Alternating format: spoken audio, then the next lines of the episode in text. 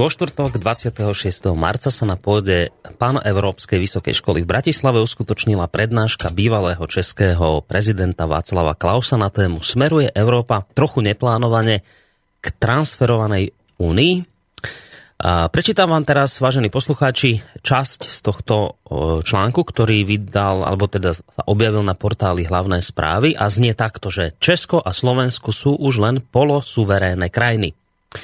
Oslabením národných štátov došlo k výraznému vzdialeniu sa občana od miesta rozhodovania, došlo k posilneniu nevolených orgánov a došlo aj k ďalšej rozsiahlej byrokratizácii rozhodovania.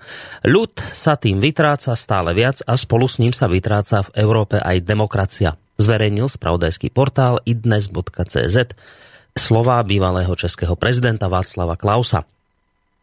Václav Klaus tiež uviedol, že nepredpokladal taký rozsiahly presun rozhodovania z národných štátov na Brusel. Slovensko a Českú republiku dnes považuje tento ex-prezident len za polosúverénne krajiny, kým na druhej strane v prípade Nemecka došlo podľa jeho slov k dominantnej pozícii, o ktorú sa Nemci márne usilovali počas dvoch svetových vojen.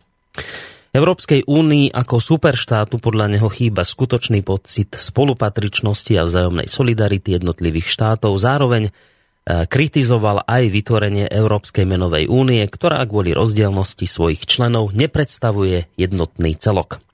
Toľko, vážení poslucháči, pár citácií zo spomínaného článku z portálu Hlavné správy, ktorý nastoluje veľmi vážnu otázku, a síce, či sme my ešte vôbec naozaj suverénny zvrchovaný štát, v ktorom si demokratickí jeho občania rozhodujú o tom, kam bude naša krajina, teda Slovensko, smerovať.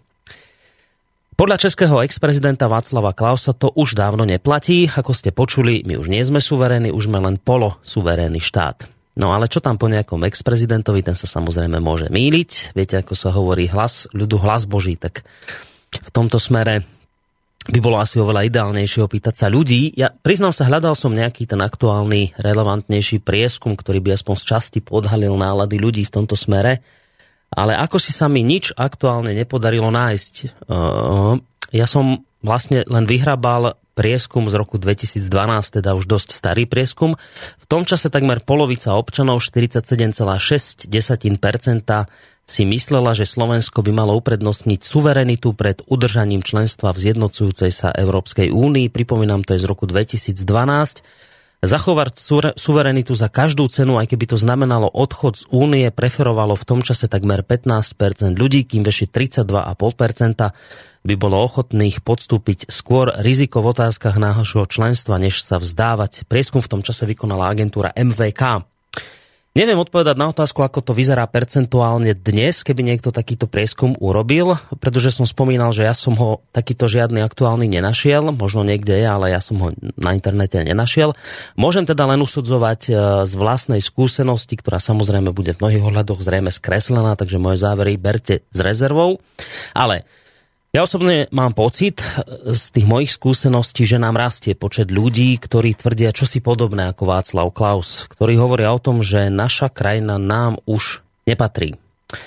Že sme už stratili rozhodovacie právomoci, pretože všetko sa muselo podriadiť novému náboženstvu, ktorým je zisk hospodársky rozvoj.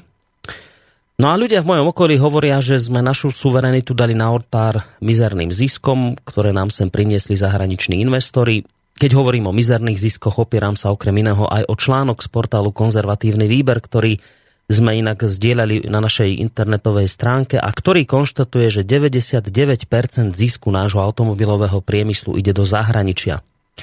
Podľa analýzy, ktorá vychádzala z tržieba ziskov jednotlivých firiem pôsobiacich v automobilovom priemysle za roky 2009 až 2014 sú najväčšími ťahúňmi veľké nadnárodné spoločnosti s ich priamými zahraničnými investíciami. Slovenské firmy tvoria len zanedbateľnú časť celkových tržieb a ziskov, ktoré vyrobí už spomínaný automobilový priemysel. Zisky nadnárodných spoločností totiž v konečnom dôsledku smerujú do zahraničia. Ich tržby predstavujú podľa údajov portálu až 99,7% tržieb celého priemyslu a podiel zisku sa pohybuje na už spomínanej úrovni 99%.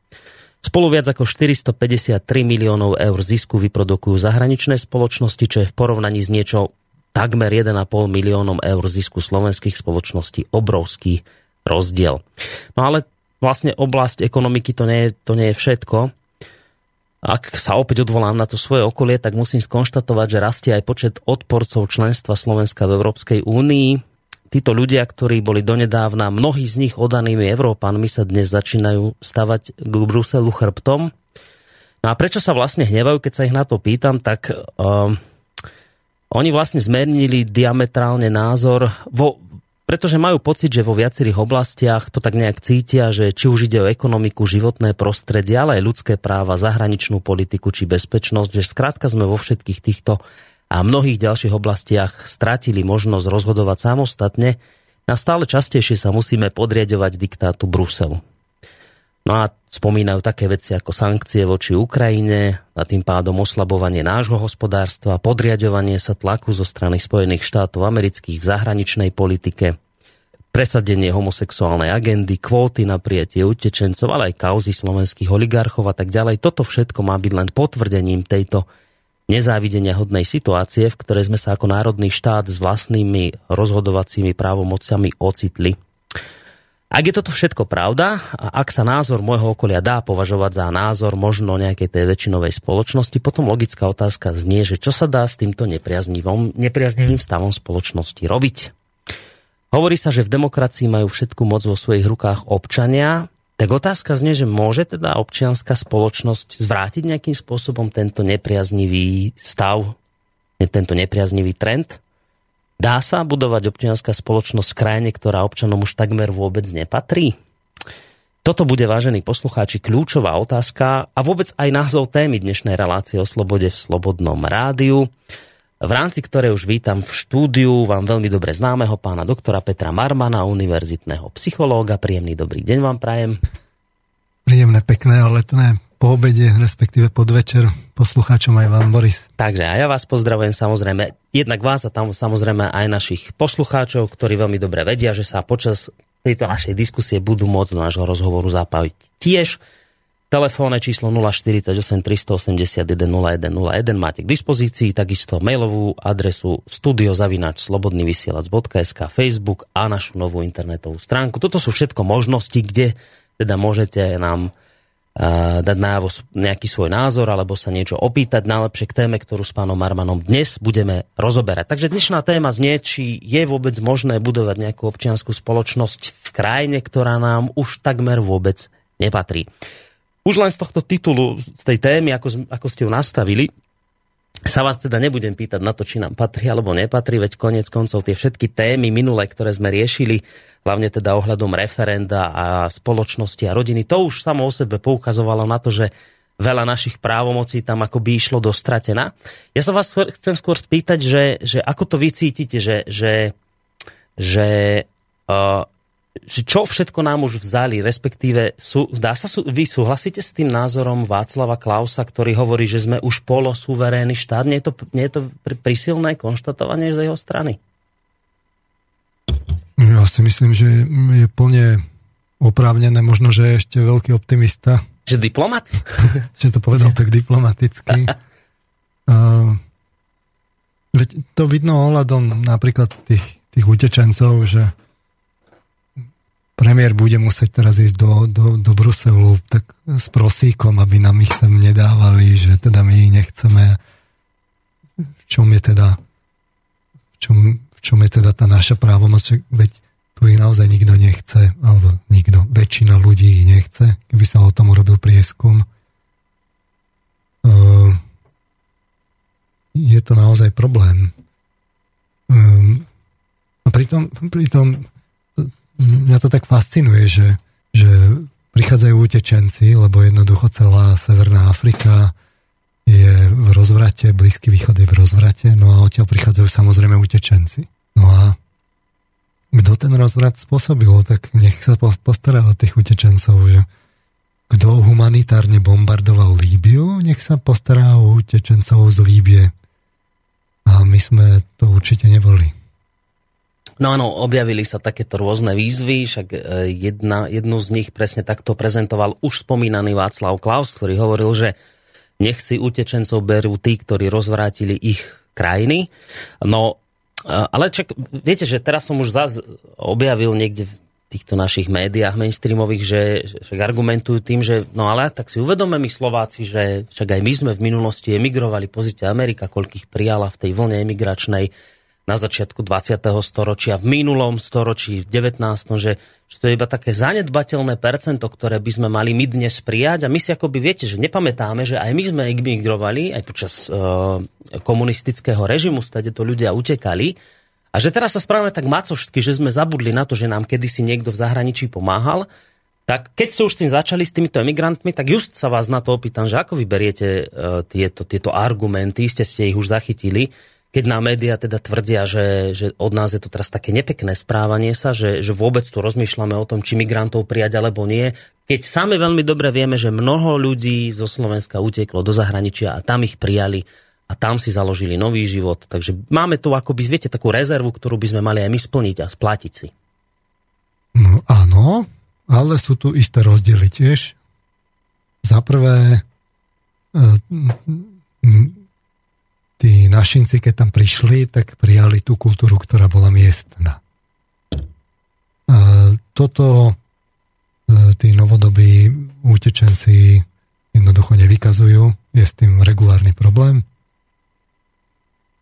Čiže nechávajú si tu svoju a de facto sa tu udomacňuje nová kultúra, veď vidť ten príklad z Česka, kde, kde, mm-hmm. kde napadli tam tých aktivistov práve proti tomu, tak o 20 rokov to, to tu aj tak budeme mať pod palcom. No tak to je typický príklad, kde, kde niekto prišiel a vlastne váži si tú lokálnu kultúru. Ironicky povedané. Druhý rozdiel je v tom, že Amerika vtedy, Spojené štáty americké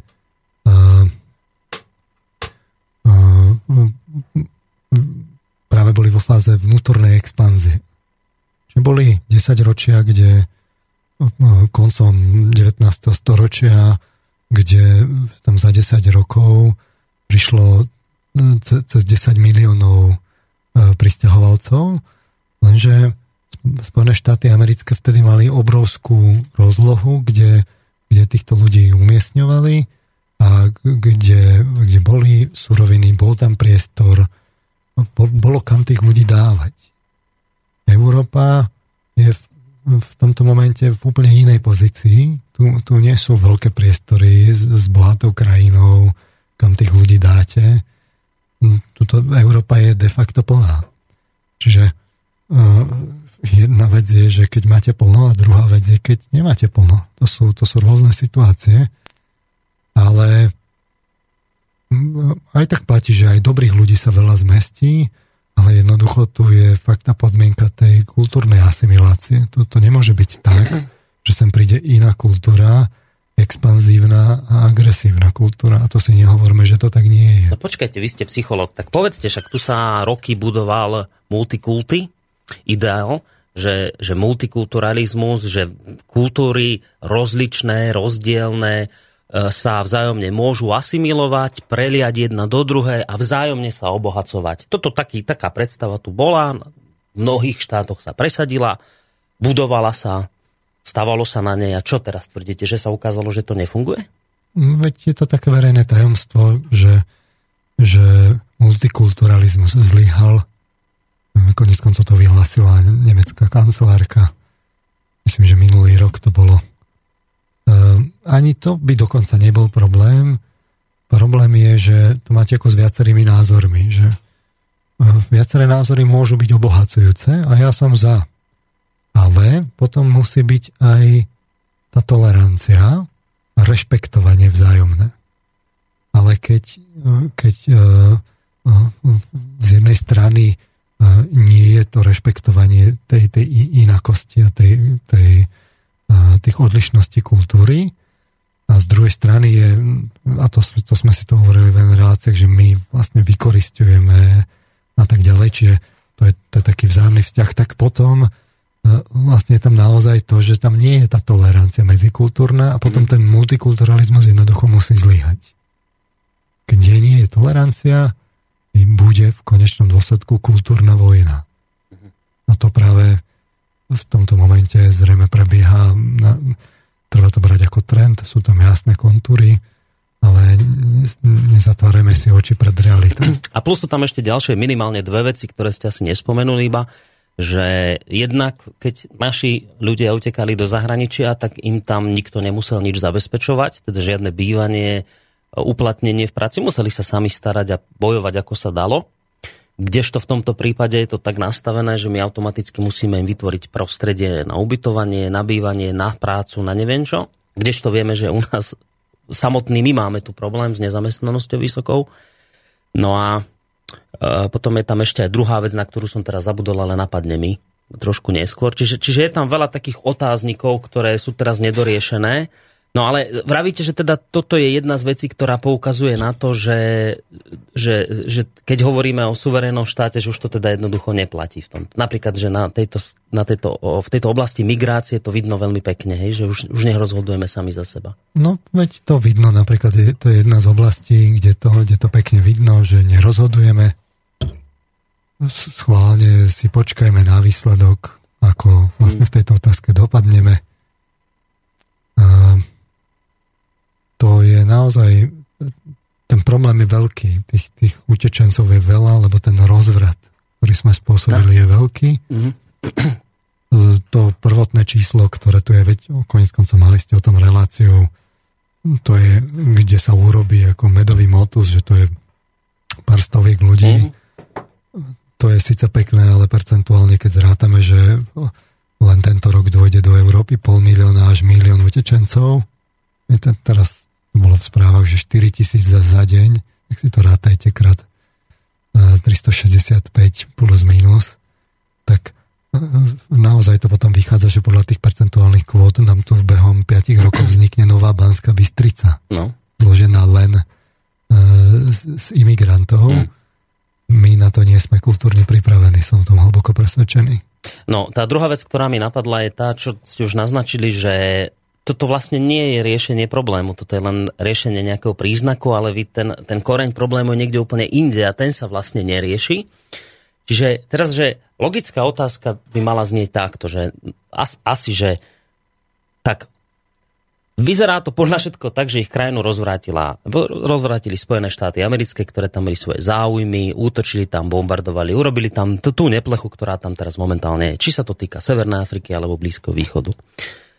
Prečo má na to doplácať Európa a prečo teraz ale kľúčovejšia otázka je, že ako sa podarilo, ja neviem, že Spojeným štátom americkým presvedčiť európskych partnerov, aby tento, rieš, tento problém riešili oni, hoci ho sami nespôsobili.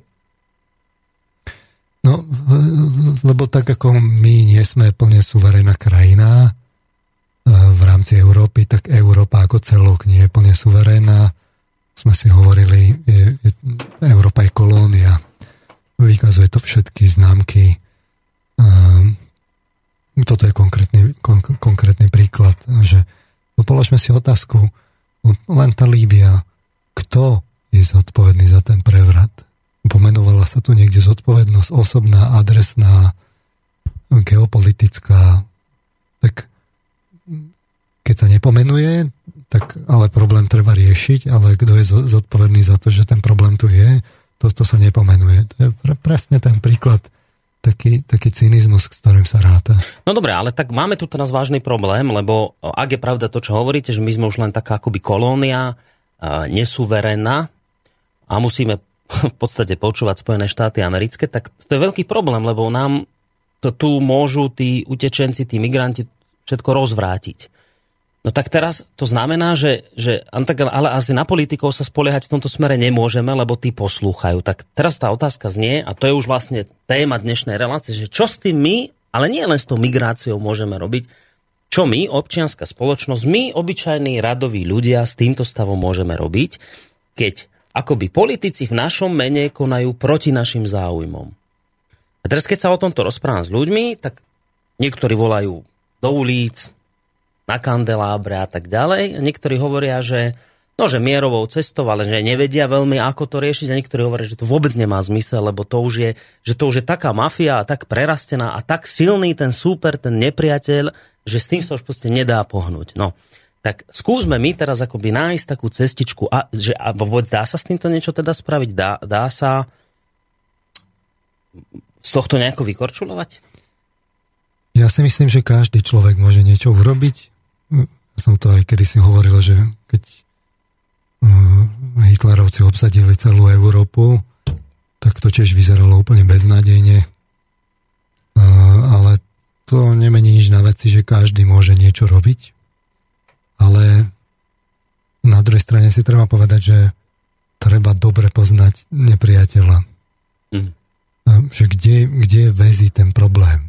Toto si treba ujasniť, lebo vy môžete riešiť symptómy a dokonca si môžete myslieť, že riešite problémy, ale v skutočnosti to môžu byť len následky iných príčin, ktoré sú následkami iných príčin, čiže vy by ste mal najskôr poznať ten, akoby ten obraz tej spoločnosti, že v čom je problém. No a my sme si to tu tak prechádzali v tých, tých reláciách, čiže e, ja keď mám povedať, akoby prejsť do tých, že čo robiť, mm-hmm. bo tam je veľa možností, tak ja by som chcel najskôr trochu zrekapitulovať, ten, že v čom je ten problém, mm-hmm. popri tom tak začať hovoriť, že čo treba teda robiť a určite to teda nevydá na jednu reláciu, ale chcem to urobiť teda v dnešnej a v budúcej, ale určite si treba v takej kocke povedať, že v čom je problém. Mm-hmm. No takže uh, problém je v takom seba klame, v ktorom sa utápame. Takí tí radoví občania si myslia, že sú slobodní a žijú teda v demokracii. A je im to teda do hlav dennodenne vtlkané, že žijeme v najlepšom možnom systéme, ktorý má síce svoje muchy, ale to len kvôli tomu, že ľudia sú chamtiví, ale v princípe tento systém je samoregulačný a sám sa opraví a netreba nič vymýšľať, žiadne koleso, my už sme v cieli. Uh, jednoducho to už je najlepší možný systém. Uh-huh. Uh, zvláštne je, že celý svet sa síce radikálne mení vo všetkých oblastiach, ale my so spoločnosťou vlastne nemusíme nič robiť. Byť príklad, že internetové globálne firmy u nás už vedia takmer všetko a, a to v princípe znamená obrovskú moc ktorú, ktorú niekto dostal do rúk, ale na systém to nemá žiaden dopad, to vlastne to, to nič nemení na veci, ten systém bude fungovať ďalej. Hej? Čiže to sú také paradoxy, že, že keď niekto hovorí, že teda ten systém by sa nemal vyvíjať a pritom aký dynamický vý, vývoj vidíme všade okolo nás, tak to je čudné. Hmm. Uh, pritom to hovoria, čo ďalšie čudné, všetky tie tzv. mienkotvorné médiá. E,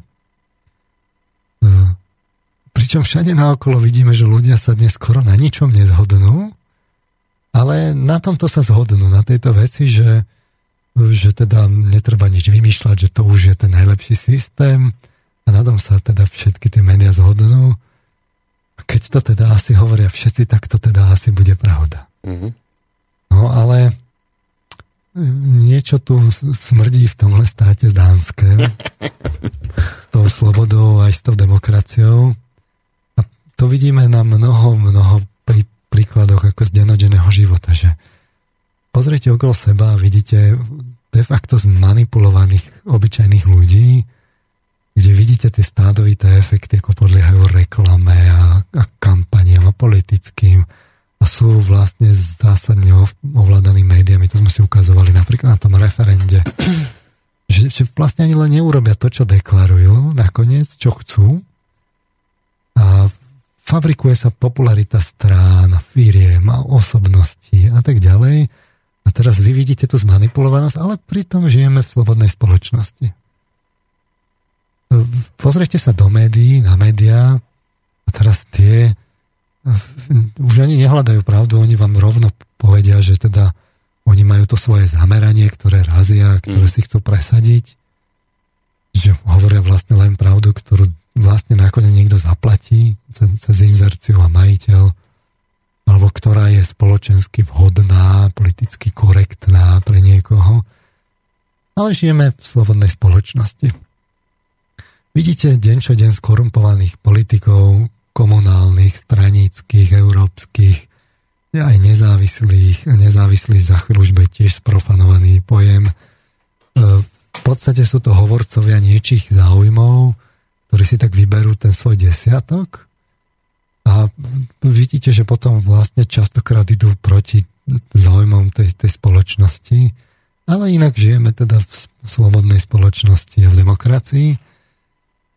Máme tu oligarchov, lobbystov a vplyvné osobnosti, ktoré menia tú spoločnosť, ktorých nikto nevolí, ale za to oni si volia aj politikov a presadzujú svoje záujmy, ale inak tu máme slobodnú spoločnosť a demokraciu. Vidíme tu chamtivé korporácie a, a, a banky, ktoré si už len, keby som rátal ten zisk, čo sme si teraz hovorili, si odlejú zisk, veď dajú si to do, do, do daňových rajov, alebo si to rovno dohodnú s budúcim predsedom Európskej komisie, že za hm. babku si to v jeho krajine ako uh, ošetria a, a, a vlastne ten človek sa potom stane ako predsedom Európskej komisie a, a, a má vlastne hájiť záujmy ľudí, ktorí de facto boli o, ošmeknutí vo vlastných krajinách. Uh, Veď dane a malí podnikateľia, teda dane platia len malí a strední podnikateľia, nie predsa veľké firmy, nie? Hmm. Potom si upravia, ja neviem, normy, bez, proste ryžujú bez ohľadu na prírodu, architektúru, kultúru, developeri, ja neviem čo. Tam zamlčia škodlivosť tých látok a, a, a, a tak ďalej. Proste chamtivosť na úkor zase tej, tej väčšine, ale my tu žijeme vlastne v slobodnej spoločnosti a v demokracii. Sú tu tajné služby, vládne agentúry a kade kto, ktorí nás špiclujú na každom kroku. Proste monitorujú naše mobily, počítače, auta, v mestách nás cez kamery, z družíc, z dronov, proste samé big data, big data, big data, lebo nás už v princípe implicitne považujú za nepriateľov všetkých. Už takmer ani ne, neplatí prezumcia neviny, to už je takmer prezumcia viny. Krátka, zošnurovávajú nás pomaly ako, ako nejaký taký škrčič, až, až nebudeme vedieť dýchať, že sa ani len nepohneme bez toho, aby, sme, aby, aby o tom niekto nevedel. Ale inak tu žijeme v slobodnej spoločnosti, v demokracii. A to už nehovorím o fakt geopolitike, kde sa fakt poslednú dobu dejú zaujímavé veci. A na začiatku, keď sme mali teda ísť do tej únie a integrovať sa, tak nám pekne spievali, keď nás lapali, že ako to bude dobré a už budeme riešiť len ten blahobyt a bude to tá demokracia. Postupne to začalo mať takú pachuť keď prišlo humanitárne bombardovanie a zrazu sme museli bombardovať kade koho, podielať sa na tom a teraz sú utečenci a už sú aj vojny, už, už je tu zrazu studená a už to nie sú len obyčajné vojny, konvenčné, ale už aj všelijaké hybridné, protiteroristické a zrazu aj občianské a náboženské, ako si je tých vojen zrazu veľa. A tie veľké štáty a veľké celky e, si, si jednoducho povedia, čo chcú, majú svoje záujmy po celom svete, razia si tam svoje geosociálne inžinierstvo, pretvárajú si to tam. A my už ani nemôžeme povedať, že či chceme utečencov alebo nechceme. Musíme ísť do toho Bruselu s tým prosíkom. Fakt schválne zvedavý, že ako toto dopadne. A, a, a, a to vidíte, že my máme byť transparentní, mať tie transparentné tendre a všetky tie, ten, ten tretí sektor to do nás hudie, že ako toto má byť super, aby to bolo fakt priezračné, jasné, verejný záujem a tak ďalej. Ale nejako sa nehovorí o tom, že teda tie veľké zmluvy, ktoré sa nás týkajú rovnako, tie sa, ja neviem, a, a neviem čo všetko, samé skratky teraz vznikli, ktorým nikto nerozumie, ale sú o to rozivejšie tie následky, ktoré sa tam preberajú. Tak to všetko prebieha za zatvorenými dvermi, uh-huh. potichu, bez národných tých, no, bez národného dozoru. Veď ste tu mali Richarda Sulíka, ktorý o tom TTIP hovoril, že ako to rokovanie prebieha. Tak on je europoslanec A on tak môže prísť do takej miestnosti, kde si urobí zápisky a nemôže si to ani prefotiť, ani mobil tam nemôže mať nič. To, všetko prebieha za zatvorenými dvermi, ale my musíme mať všetky tendre tu a všetko transparentné, ale v Európskej únii, kde už sa rozhodujú podstatné veci o našej budúcnosti, tam to neplatí. A to ten tretí sektor nepovie, že, že mali by sme proti tomu bojovať a mali by. A teraz ktoré z tých think tankov sa na to zamerajú, alebo všetky tie, tie mimovládky, ktoré to tak úzkostlivo monitorujú u nás, prečo to teda nezdôrazňujú, nebúšia do toho, nespustia pokrik a bubny. Mm. Skrátka, o nás bez nás. Ale my tu máme slobodu a máme tu demokraciu. Čiže u nás vládne, my, my žijeme v tom slobodnom svete a vládne tu ten ľud, ale tie predajné médiá a skorumpovaní politici a oligarchovia, lobbysti a tie chamtivé korporácie, banky a v pozadí kútiace tajné služby i sociálne inžinierská geopolitika, tá na názor ľudu nemusí prihliadať, lebo si ho jednoducho upraví a spracuje podľa svojej potreby všetci. Hm. Tak toto vidíme deň čo deň, ale zároveň nás všetci títo činitelia a všetky tieto, uh, ktoré to sami nedodržiavajú, nás presvedčajú, že aký, aký sme to my slobodní. Tak mi vysvetlíte, že, že kde je tá sloboda, lebo ja tomu nerozumiem, že keď to deň čo deň máme v novinách, všetci to píšu, tak kde je tá naša sloboda?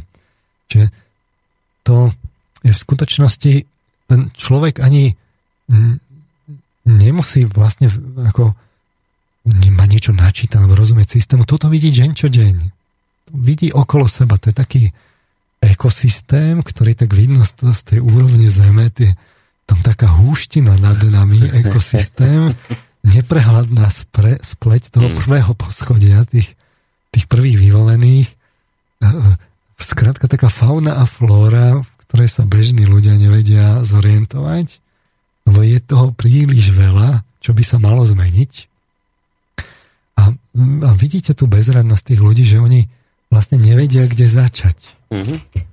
Sú, tak začneme s korporáciami, alebo s tajnými službami, alebo v tej regionálnej politike, alebo u politikov, že, že kde začneme, mm-hmm. nevedno, kde začať, Takže ten bežný ľud, keďže je príliš ľahko manipulovateľný, tak je aj príliš ľahko rozdeliteľný, nejednotný, sa triešti a tým pádom e, vo výsledku nič neurobí, ten systém de facto akceptuje. Asi sa s tým nedá nič robiť, veď to konec koncov sám povedal, takže nakoniec rezignuje. Mm.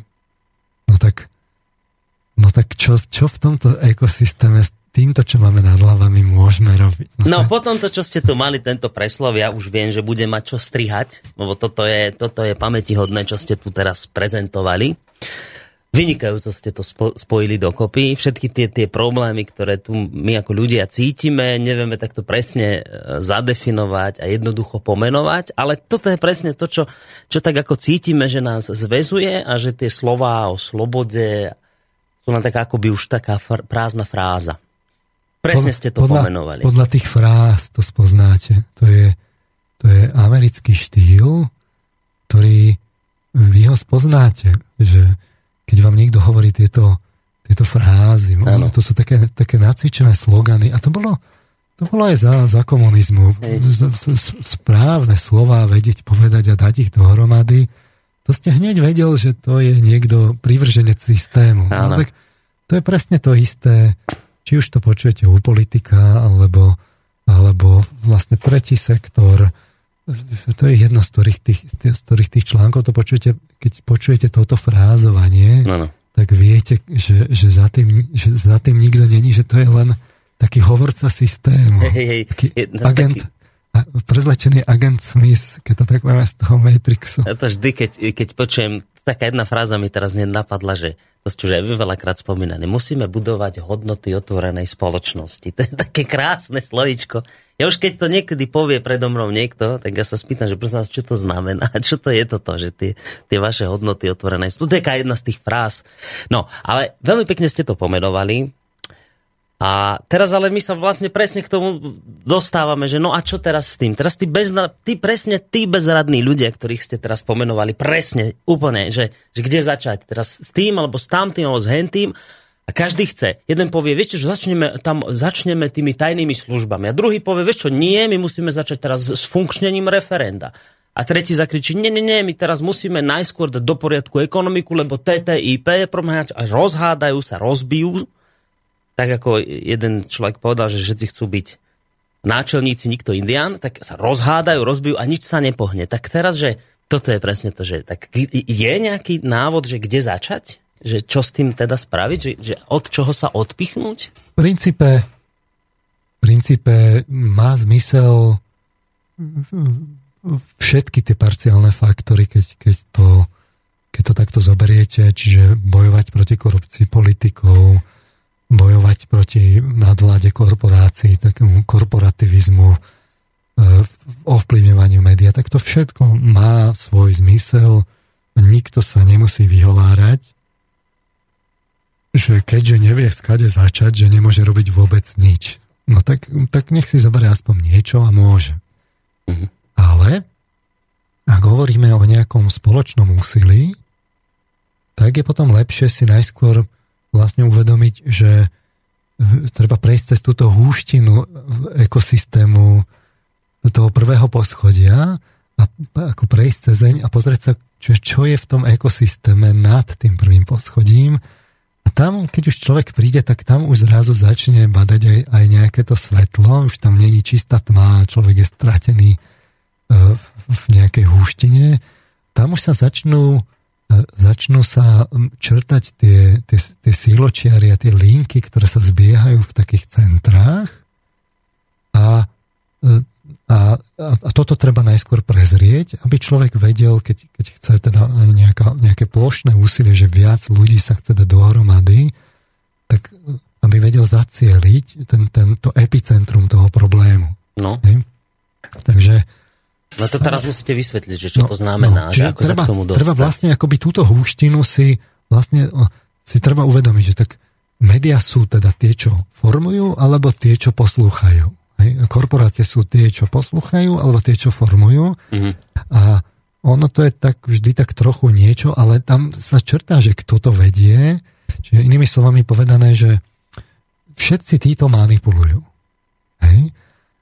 A to, a to bude prvý bod, že to si musíte uvedomiť, že kto vás vlastne manipuluje. Skôr než začnete vôbec robiť niečo, treba si uvedomiť, že, že kto manipuluje, prečo manipuluje, ako manipuluje a čo to manipulácia spôsobuje. Uh-huh. A to najdôležitejšie je, že kto to vlastne manipuluje. A tu je milión tých subjektov, ktoré manipulujú nejako menšie, väčšie, veľké, ale keď chcete akoby objaviť to epicentrum, tak ono je to vždy tak, že vás ne, ne, nemanipuluje bezprostredne ten, ten hlavný hráč, on má na to svojich hráčov, čiže, čiže to je tak, že vy musíte si uvedomiť aj, že tu vás niekto manipuluje, ale že kto stojí za ním uh-huh. a kto stojí za ním a niekto je na konci, kto, kto, kto tam manipuluje. Za kým už nikto nestojí, že tam sa to končí, že toho treba vypátrať. No a to je, to je tak, že E, že keď máte, keď vás niekto manipuluje, že niekoho vidíte pred sebou, tak si píšte, že, že to, je, to je len niekto, kto, za kým niekto stojí. A, a to si treba uvedomiť, že tu je aj svet plný tak, tzv. užitočných idiotov, ktorí sú presvedčení, že i za nimi nikto nestojí, ale sme si to ukazovali na tých, na tých, aj, aj na tej Ukrajine, aj na tých médiách, aj na tom referende, že, že už len to, tá podpora, že vás niekto podporí, tak to, to sa dá, keď sa to robí vo veľkom, v celospoločenských merítkach, vy viete vychýliť vlastne tretí sektor, mm. viete vychýliť spoločnosť, vedu, vedu viete vlastne vychýliť. Čiže, čiže to si treba uvedomiť hlavne, že, že, že teda, že kto, kto stojí za tým, kto ma manipuluje a týchto ľudí, kto stoja za tým, tých vlastne nemáte šancu osobne stretnúť. Mm. A keď už viete, že, že to sú nejakí takí, ktorých vlastne ani neviete poriadne stretnúť, tak už viete, že aha, že som postúpil. Že keď, keď niekoho vidím, kto ma manipuluje, tak vy viete, že na 99% to je vlastne figurka, či už vedomá alebo nevedomá. No, tragické je, keď, keď sú takí tí čistí nájivkovia, ktorí si myslia, že sú teda, ja neviem, občianskí aktivisti a zbierači podpisov a národne cítiaci a tak ďalej a sú potom bezohľadne po, po, ako použití, povedzme ako na tej Ukrajine, že tí národne cítiaci nacionalisti, ak chceš pomôcť krajine, no tak tu si zastrelaj, že no, na Majdane. Tu, tu, tu musíme niečo vyprovokovať, lebo to bude pre, pre dobro vlasti. No tak tam potom vlastne ten človek ani nevie, že, že on slúži a to môže, on môže mať najlepšie úmysly, že keby ste sa ho pýtali, tak, tak vlastne mu ani neviete poriadne čo vyčítať. No. Veď ten príklad, ja neviem, že tu môžete mať niekoho, kto odhaluje korupciu, korupciu, korupciu, netransparentnosť, robí to v najlepšej viere, hmm. ale tým, že je podporovaný len, aby to robil u nás doma, ale nie v Bruseli. V Bruseli o Bruseli to nemôže hovoriť. no, no, no tak v konečnom dôsledku je použitý na zlé veci a pritom, a to je tá tragédia dnešného sveta, že vy môžete robiť zlo s dobrými ľuďmi. A ja aj preto hovorím a často aj vystriham poslucháčov, že to opatrne s tým, keď vy hovoríte, že tento je platený a hen taký je platený, že on nie, no, naozaj nemusí byť platený, že on môže byť len hlboko presvedčený. Skutočne absolútne hlboko presvedčený, že robí správnu vec a nemusí vôbec od nikoho brať žiadne peniaze. Že aj takto to funguje lebo mnoho našich poslucháčov hneď viete, má pocit, že no, keď on toto tvrdí, tak určite musí byť niekým platený. No nemusí byť platený. Môže naozaj v to hlboko veriť. O tom ste vlastne teraz No a potom to, vlastne to, to z toho vzniká aj časť no. toho, tých oprávnených námietok, akože proti tomu akože konšpiratívne, ten nálepka sa tomu zaviedla, lebo potom sú naozaj takí, čo sú až takí paranoidní, že všetci sú platení a tak ďalej. To samozrejme, že nie je pravda. Na, proti tomu sa možno regulárne ohradiť, že aha, pozrite sa, veď to sú vlastne nejakí paranoidní šialenci. Nej. No čiže, ale vráťme sa k tomu, čiže kto manipuluje a hlavne kto za ním stojí, prečo manipuluje, že tam je, že čo, za, čo tým chce dosiahnuť, aká je motivácia, aj, aj tá, o ktorej vlastne on nevie, hlavne tých vzadu, a tam to nie je až také jednoduché pod. Častokrát tú motiváciu, prečo tí vzadu manipulujú, to pochopíte až s odstupom času.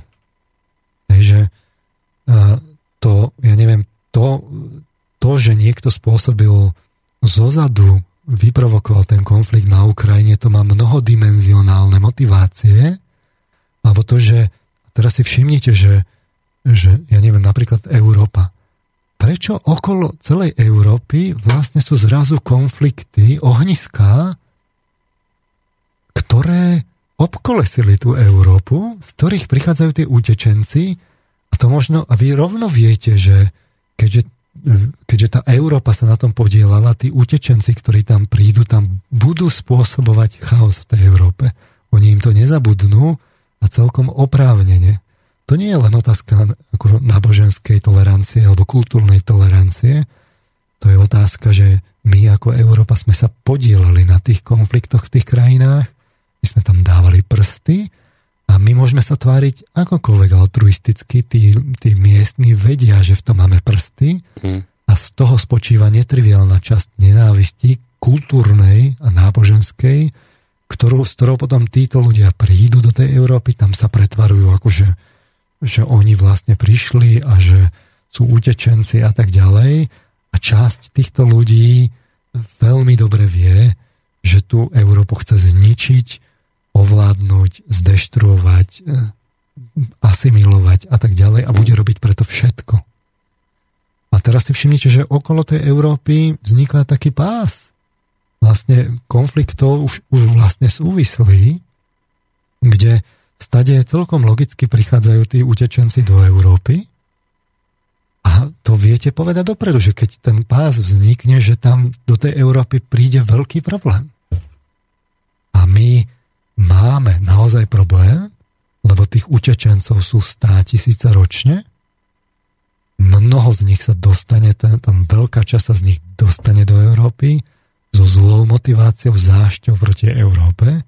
A my vieme, že do 10-20 rokov bude mať Európa vnútorný problém, kde, kde bude fakt vnútorné, veľké vnútorné kultúrne a náboženské pnutie, ktoré spôsobí v konečnom dôsledku, to už nebude ani, že, že že nejaká studená vojna, to, to, to už bude nejaká hybridná, hybridno-teroristicko-občianské konflikty tu začnú vznikať, ktoré sa budú len posilovať.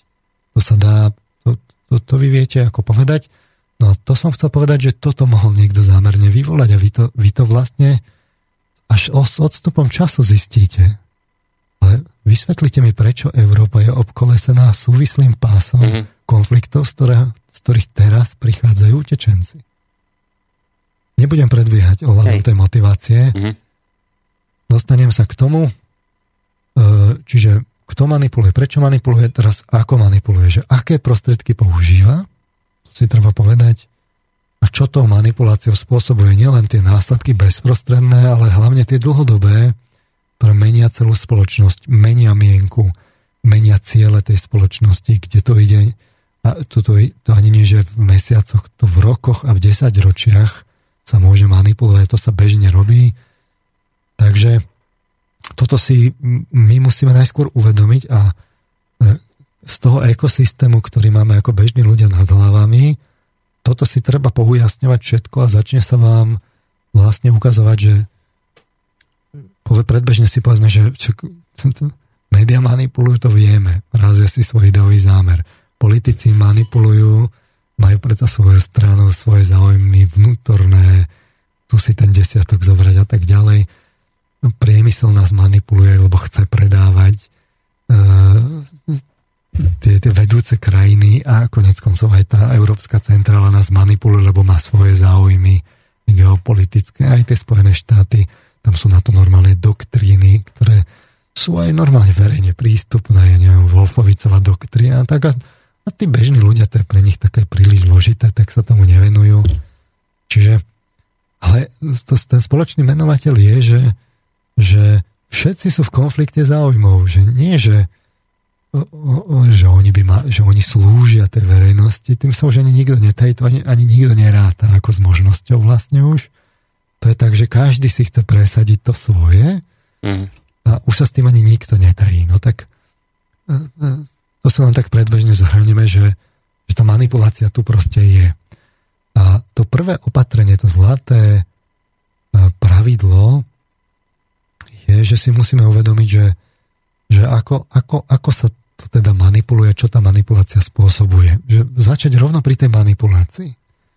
Ešte nič nerobím, len si vlastne uvedomujem, že, že čo je podstatou tej manipulácie. No tak tomu sme venovali tie prvé relácie.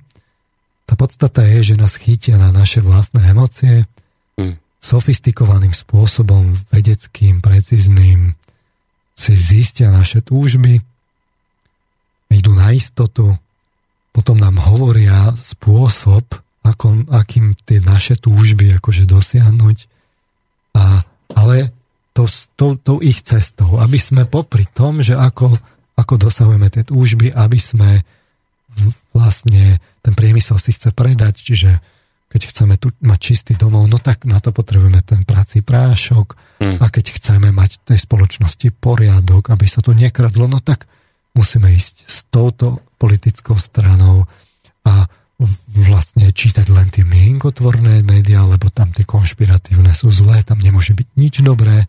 A všetci nám vlastne povedia, prečo by sme práve s nimi mali dosahovať tie naše túžby, ktoré si ale oni úplne presne a precízne hm. zistili. Mm-hmm. Čiže cez emócie to ide. A tomu, to sú tie obory, o ktorých sme si hovorili, marketingová komunikácia, PR, reklama. No vlastne, keď si pozrieme to kvantitatívne zastúpenie z tých subjektov, ktoré nás manipulujú, z tých subjektov všetkých, čo sme si hovorili na začiatku, No tak najviac nás manipuluje priemysel. Priemysel a cez reklamu. Tu keď kvantitatívne zrátate, tak najviac percentuálne času je to tam a aj sme si my hovorili v tých, tých v prvých piatich reláciách, že, že čo tá reklama vlastne spôsobuje ona tým, že neinformuje, ale manipuluje, tak nás vlastne podmienuje na konzum a preprogramováva nás na hedonizmus. Čiže inými slovami povedané, keď som hovoril o tých dlhodobých následkoch, tak tá manipulácia spôsobuje to, že my sa meníme na hedonistov. Ten priemysel tá najväčšia časť manipulácie je akcentovaná, smerovaná práve na toto, že my máme byť hedonisti. Čiže máme viacej míňať stále. Slásť a viac a tak. Uh-huh. A, a, a my sa potom ako celá spoločnosť stávame hedonistami, že si užívame a požitok a slasť. Uh-huh. No a vo výsledku sa nám potom ako celej spoločnosti menia tie vzorce, zadrtavo sa to do spoločnosti, mení toto umenie náboženstvo vedu, celá spoločnosť sa ponára potom do tej fascinácie materiou a požitkárstvom. Tak ako sa jednotlivec stáva hedonizmom neslobodným, tak aj celá spoločnosť, lebo je ako taký ten alkoholik alebo závislý, opojený konzumom. Máme na tom závislosť a už nám je vlastne ťažko vysvetliť, prečo sme neslobodní, lebo, eh, lebo my si užívame a pritom vlastne všetko okolo seba ničíme, vidť ten súvislý pás okolo tej Európy mm. a zdroje a, a príroda a vzťahy a tradícia, kultúry, to všetko my geosociálne morfujeme. A čo je za tým tá motivácia? No, tie zdroje, no, tie peniaze, no, zisk, profit, zisk, profit, čiže ten hedonizmus. A na tom je potom ale založená aj tá manipulácia. Čiže vám nestačí len povedať, že to je cez emócie, ale vy musíte vidieť aj, že, že to celú spoločnosť mení a že vy tu máte veľmi silného nepriateľa, lebo tá celá spoločnosť je vlastne zmagizovaná, de facto závislá a, a v konečnom dôsledku ju to síce ne, ako smeruje k problémom veľkým, tu vidíte futurologické predpovede problémov západu, zásadného charakteru. Takže to to top opatrenie, čo treba začať, je eliminovať práve túto manipuláciu. Ja skôr, než začnem niečo robiť, mal by som si najskôr dať záležať na tom, aby som videl, kto ma manipuluje, prečo ma manipuluje a hlavne aké tie metódy používa. A keď toto ako keby natrénujete a urobíte opatrenia, tak ste si urobili najskôr taký súkromný priestor, aby ste si vôbec vedeli sa pozrieť na ten, na ten ekosystém nad sebou, aby sa vám to vôbec zorganizovalo, že čo je za tým. No dobré, ale ľudia teraz povedia, no hej, no vám ako psychológovi sa to hovorí ľahko, vy to viete vy, akoby odhaliť, vy to vidíte, ale že čo my obyčajní ľudia, že to je, to je komplikované, už len túto prvú vec Aha. urobiť, hej, že to Áno, je jednoduché. Súhlasím. Práve preto si treba dať pozor, aby, aby ste najskôr eliminovali vplyv tej reklamy. To je najväčšia časť, treba ju normálne eliminovať že aj keď neviete bezprostredne, že keď na vás pôsobí, že ako pôsobí, lebo to sa musíte naozaj dobre poznať. Vy musíte poznať, po čom túžite, lebo na to vás nachytávajú. A keď to nepoznáte, tak vás nachytajú. No tak bežný človek môže urobiť to, že e, teda zruší aspoň teda tú reklamu v prvom kroku, to je tá najväčšia časť. Čiže treba si naozaj uvedomiť, že reklama nič neprináša, naopak berie, keď je slobodu aj tu berie, ale, ale tie peniaze berie, lebo vám vlastne vás predratováva, že užívajte si, užívajte si a inými slovami povedané, to sparafrazujem, že zaplatíte, zaplatíte, zaplatíte. Mm. Lebo si máte niečo kúpiť. Lebo tu, ten, hneď, ako vám dajú ten pôžitok, tak vám povedia, áno, ale tento pôžitok na to budete s nami, keď si kúpite toto a mm. toto, alebo s našou politickou stranou a tak ďalej. Čiže je to jednoduchá rovnica o nákladoch, eh, že keď to toľko stojí tá reklama a všetky tie politické kampane a, a inzercia, tak kto to zaplatí nakoniec? No, ja. Ja to zaplatím, mm-hmm. lebo ja som sa dal nachytať, takže eh, keď nebudem pozerať tú reklamu a nebudem toto riešiť, tak v skutočnosti čo? Ušetrím už keď nič iné, že žiadna Hej. iná motivácia, tak ušetrím a skutočne je to tak, že vypnete si reklamu a uvidíte, koľko vecí vlastne začnete šetriť. Teraz ja nehovorím o tých bežných rodinách, ktorých mi je úprimne ľúto, že kde fakt 300, 400 eur má celá rodina na vyžitie mesačne, hmm. tak tamto, ale, ale aj tam sú, je, je tá reklama, že je cieľená aj, aj, aj ešte aj na nich? Že ešte... No jasné. A aj takáto rodina potrebuje mať aspoň nejakú, nejakú víziu, že nežije len, len preto, že, že nemôže nič robiť. Aj táto rodina si potrebuje niečo dopriať, síce v malom lacnom, ale potrebuje si a tam je chytiteľná. Čiže to sa týka bez, be, všetkých bez, e, ako bez výnimky a preto uh, treba prejsť z toho modu, že vám niekto niečo ponúka a vy sa dáte nachytať na, mm. na, ten, na ten mod, že keď budete niečo potrebovať, tak si pozriete. Hej. Ale keď nepotrebujete, tak, tak, tak treba eliminovať ten vplyv. Čiže vy vlastne hovoríte, že vy nemusíte že poznať to, čo, čo je v tom televízore, aké sú kábliky a ja neviem, plošné čo Ne, vy nemusíte to vôbec poznať. Vy viete, že si ten televízor môžete zapnúť a on funguje aj bez toho, aby ste chápali, čo je vnútri v ňom. A že toto funguje aj spätne, že vy nemusíte akoby ani celkom rozumieť presne tomu, ako vás tá reklama manipuluje a predrátováva. Nemusíte rozumieť tomu celému obsahu vnútornému. Stačí, keď ho iba vypnete, ten televízor. Hej, že presne takto naopak, že, že, že toto je ten taký kľúčový prvý krok, že nemusíte ani veľmi komplikovane zisťovať, že čo robí reklama, prečo je zlá. to, skrátka len to vypnite. Hej? No, dobre. Uh, treba si uvedomiť, že v skutočnosti televízor je mŕtva platforma. A taký ten, také tie, tie klasické komerčné kanály, kde vám súkajú tú reklamu. V skutočnosti oni to dobre vedia a už aj takto prechádza vlastne k tomu, tomu obsahu, ktorý je vyžiadaný na požiadanie. Na vyžiadanie sa k vám prichádza.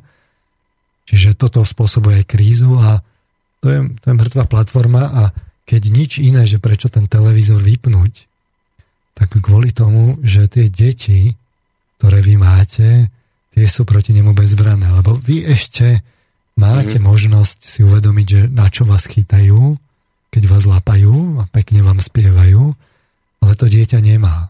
To dieťa je bezbranné a keď si vytvorí návyk na tú televíziu, tak mu vlastne to rovno dávate do, do, do, do nevedomia a on sa bude keď bude dospelý, Áno.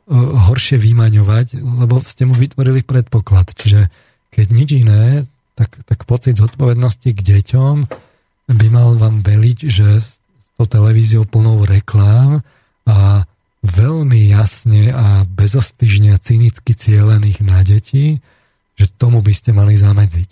Vy ste to vlastne v tej, tých prvých reláciách vysvetľovali, ako to v tej reklame funguje, ako sa to v tej hlave zadrátuje a jednoducho to tam ostáva.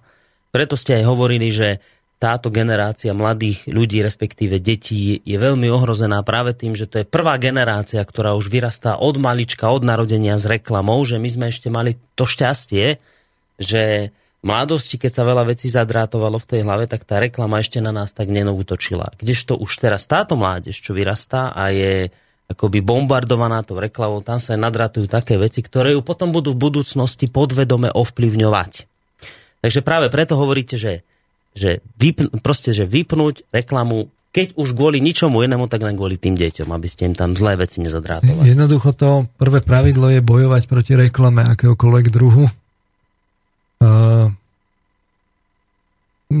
dôležité je práve, keď chcete to urobiť naozaj, lebo tej reklame sa nevyhnete napríklad pri billboardoch, no. alebo ja neviem, aj na internete a tak, tak aj tak vás čaká, tak či onak vás to neminie, treba zistiť, že v čom ste teda namotaní, mm-hmm. tak ako to oni volajú, čiže aké slogany si pamätáte, prečo kupujete to, čo kupujete, že či to nekupujete na základe re- reklám, tie, tie značky sme si špeciálne vysvetľovali v tých reláciách, že ako, ako sa toto buduje Treba si uvedomiť, že ale tu podotýkam na, ten, na tie abstinenčné príznaky, že keď vy máte zvyk, všimnite si, že v tých médiách hovoria, že oni si musia vybudovať ten, ten, ten návyk u toho, u toho buď poslucháča alebo diváka, lebo tak to potrebujú, lebo ten potom nerozmýšľa a tomuto tam súkajú tú reklamu. Čiže vy keď, vy keď to, je, to je v skutočnosti závislosť. Oni to, oni to de facto týmto priznávajú, že robia závislými tými, tých, tých divákov a poslucháčov. Čiže uh, treba si dať pozor práve, keď vy nejaký takýto, takýto návyk uh, vlastne odstránite, tak vám vzniknú abstinenčné príznaky, čiže a tam sme si hovorili, že to treba nahradiť takým tým ozajstným umením.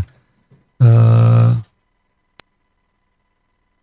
a toto je akoby takéto, že čo môžem začať u seba. Mm-hmm. Hej, čiže uh, treba tú reklamu naozaj jednak potierať, eliminovať ju vo svojom okolí, na tom v konečnom dôsledku ušetríte, je to lepšie pre deti, treba dávať na to pozor.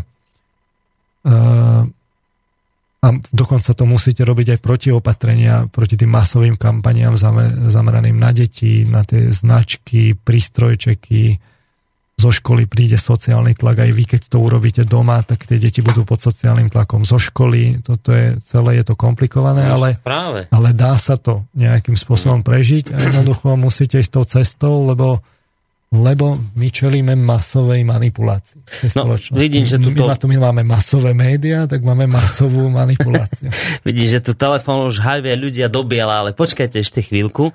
A my by sme si asi mali dať pesničku, pán Marman, lebo že hodina za nami. Hodina za nami. A teraz, že niekto tak uzavrieť, že, že prečo vy vlastne tak teraz hovoríte o tej reklame, no lebo to ste už hovorili aj v tých prvých reláciách, že lebo toto všetko, čo tu dnes máme, túto Godzilla hrôzostrašnú, ktorá nás v konečnom dôsledku oberá o našu suverenitu a manipuluje nás masovo, že toto všetko dáva, celú tú Godzilla proste dáva do pohybu ako taká energia, ktorá ju rozhýbe.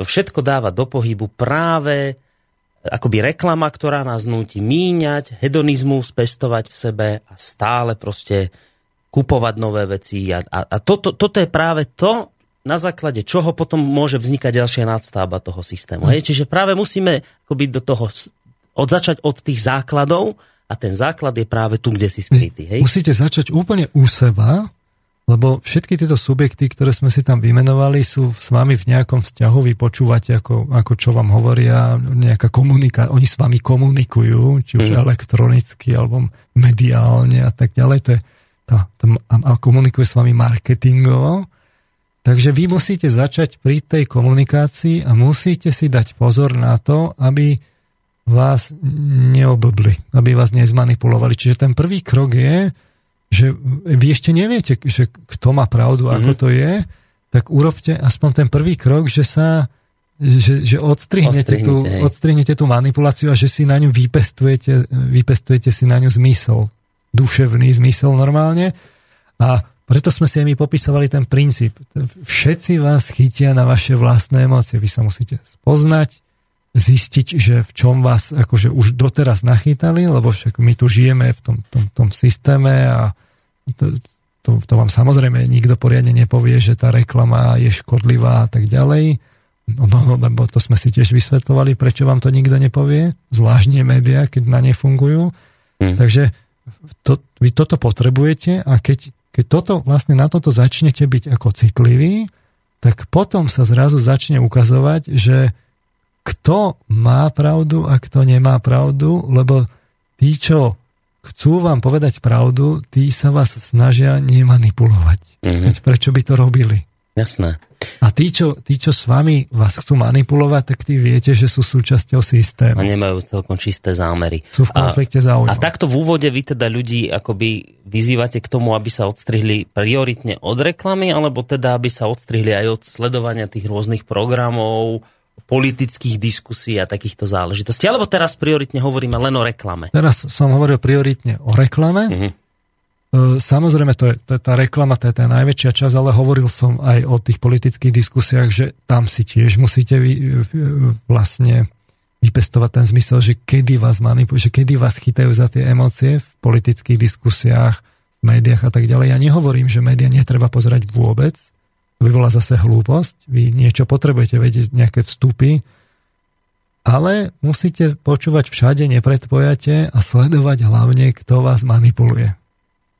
A tie metódy sú dnes veľmi sofistikované, ale keď začnete, že v konečnom dôsledku môže byť sofistikované koľko chcú, ale ten princíp je cez tie emócie. A keď vám niekto začne brnkať na tie emócie a nenechá vás akoby e, slobodným, že nenechá to na vás, ale, ale vám vlastne niečo podsúva, zabrnká vám na tie emócie a, a tak, tak potom vlastne viete, že vás, že vás ťahá mm-hmm. niekam a keď je v konflikte záujmov, že, o, že odsledujete, že tak prečo ma tam niekde ťahá, no tak viete, že tak on má zištné úmysly, tak tú, to musím sa mať na pozor. Ale túto schopnosť si treba trošku vypestovať no, v sebe, že to nepríde len tak. A, a prvá kľúčová podmienka začiatku pestovania tejto schopnosti je tá, že sa do maximálnej možnej miery odstrihnete od reklamy, lebo tá vám momentálne zakaluje zrak. Hej, Presne tak, to by sa to, to je dalo väčšina povedať. Toho, toho šedého zákalu, ktorý my ako spoločnosť máme. Dobre, tak ideme si dať pesničku, takú celkom príznačnú k tomu, o čom hovoríme a po pesničke budeme pokračovať ďalej, ako sa z tohto všetkého, z tejto Godzilla vymaniť.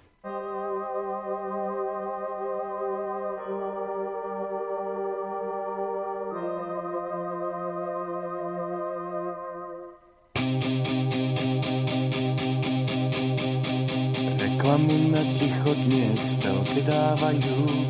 Každý z nás pozorne len čo zbadajú Reklamu na ticho, ten súčasný hit. Krásnym tichom z dovozu naplňte svoj byt. Môžete ho zohnať len pod rukou. Nádherné ticho hôr Výberové ticho so zárukou získa ho, kto príde skôr.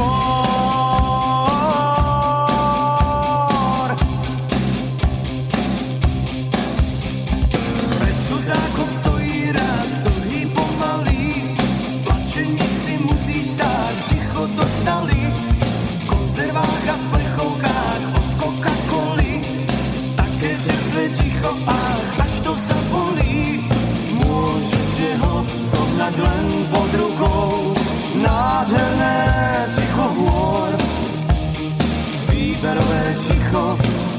zárukou získa ho, kto príde skôr.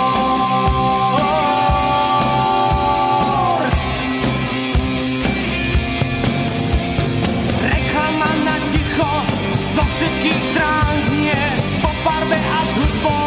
Je to úžasné, decibely hluku, to ticho znásobí sa ticho, nie sú zásoby.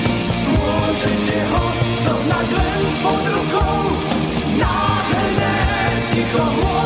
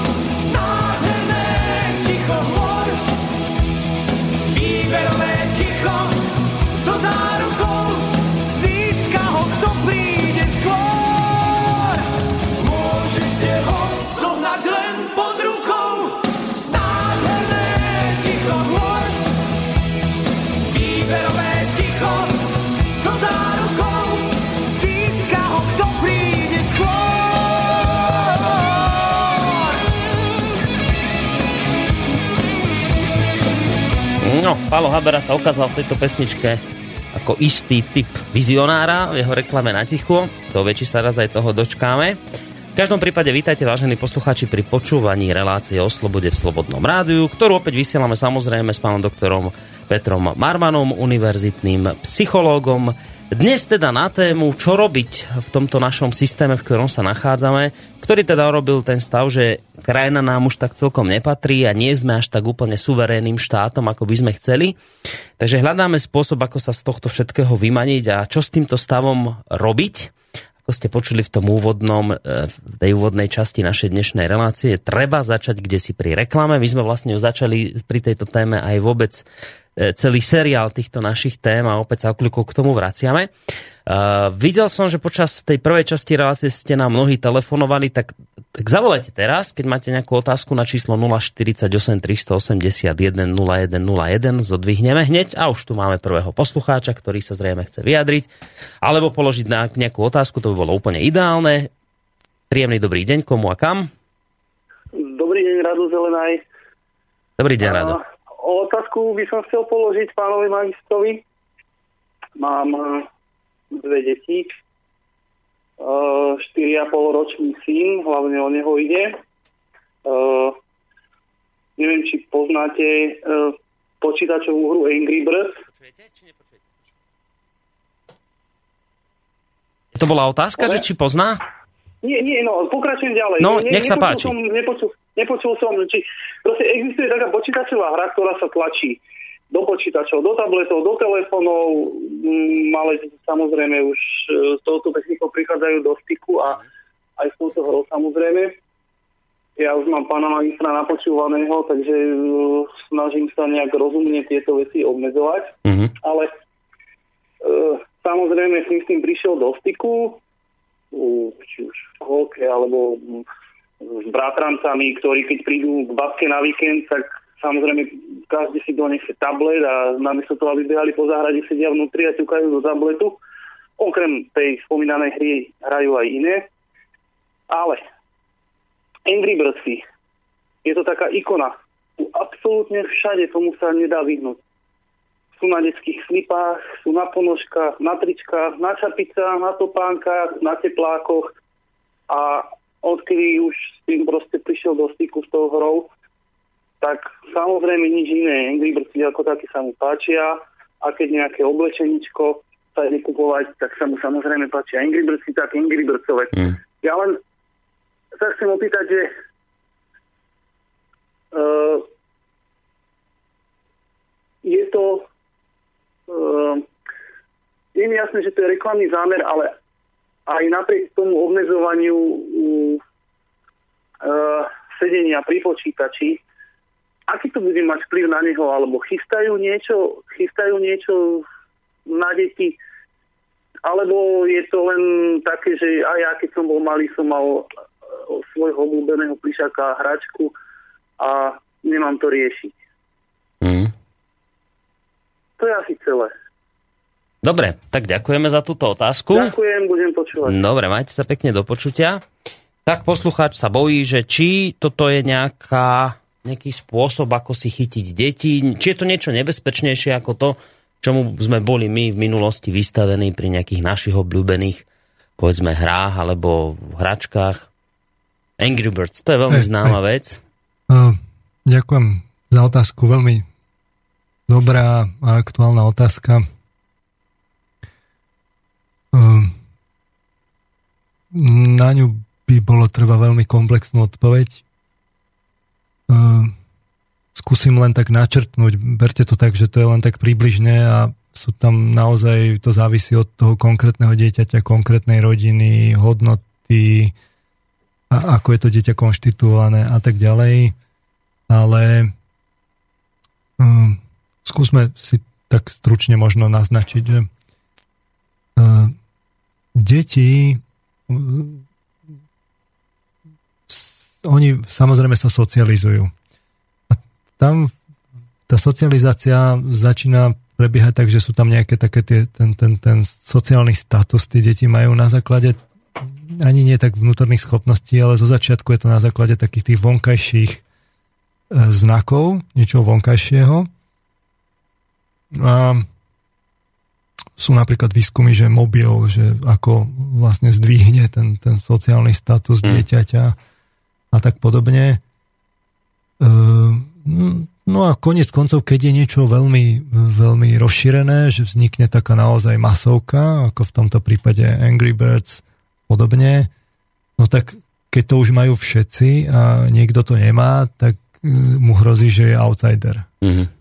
Čo má samozrejme svoje dopady, e, na to dieťa to vplýva, preto som hovoril, že to je také cynické, lebo, lebo tých výrobcov to hrubo nezaujíma, že oni práve, že sa snažia, to ich cieľ, spustiť takúto masovku, aby už potom tá reklama prebiehala tak, že tie deti medzi sebou na seba tlačia, že kto to nemá, tak je outsider. No a tým pádom na rodičov tlačia, no, že aby to, to kúpili, a, a tie deti pília už rodičom aj. a tak ďalej. Tak toto je, toto je, toto je vlastne vytúžený ideál tých, tých marketingových hm. uh, mágov mágov, aby toto spôsobili, aby nastalo takáto vlna, že, že celoplošné pokrytie. A e, treba si povedať, že aj za socializmu, aj bez reklamy takéto niečo bolo. Si pamätám, bol, bol taký ošiel s C-čkami. No, to už ne, to, to, tej mladšej generácii to nič nepovie. To, to bolo také jednoduché farebné, farebné umelohmotné, farebná umelohmotná reťaz vlastne, ktorá sa dala rozpájať a spájať, ale vtedy umelá hmota bola taká veľmi vychytená. No a samozrejme vznikol ten masový efekt a vzniklo to aj za toho e, socializmu, aj síce bol tam ako nejaká drobná reklama, ale, ale bez tých masových efektov. Ale čo je, čo, či to, to vzniká, ale Problém je, keď to vzniká cielenou, agresívnou, marketingovou, multikanálovou reklamou, rozptýlenou v čase, idúcou cez, cez, cez zariadenia, cez, cez, cez rozprávky a tak ďalej. To sa dnes už rieši cez filmy, že to už priamo do, do nákladov na filmy sa ráta, že čo sa tam vlastne dá. Ten výrobca potom to dá do, do sponzoruje ten film a tak ďalej. A toto, toto, je, toto je normálne cynické. Uh, neviem to inak nazvať, lebo to je fakt cynizmus. To sú, to sú krvavé peniaze. Lebo to spôsobuje fakt psychologické následky. A uh, namiesto toho, aby dieťa vyvíjalo nejaké, nejaké fakt, nejakú rozvíjalo si tú empatiu, tú citlivosť a tak ďalej, tak to potom naopak tie deti sa stiahujú vlastne k nejakej hrubej manipulácii a tak ďalej. Vždy s mierou by som dal asi také zlaté pravidlo, že snažiť sa to na jednej strane nepodporovať, na druhej strane, keď už vidíte, že to u toho dieťaťa spôsobuje problémy a trpí tým, že je outsider a tak ďalej, netreba to zase tiež siliť, ale tu povedzme nejde o ani tak o tú dôslednú elimináciu, že aby nebolo vôbec nič, to by bolo najlepšie, ale, ale skôr to úsilie, že ste pozorní, dávate na to pozor a faktom je, že tie vlny prídu, odídu a budú, budú zase iné, ale tých vlny je čoraz viac. V podstate, kým za to socializmu bol, tých vln bolo málo, tak dnes už nie je čas, kedy vlastne nie je nejaká vlna. Mm-hmm to, to stále na tom trhu niečo je. A, že to je nekonečný boj rodičov s týmto fenoménom. Že to, je, to je nekonečný niečo. boj. Dnes je to žiaľ tak. Mm.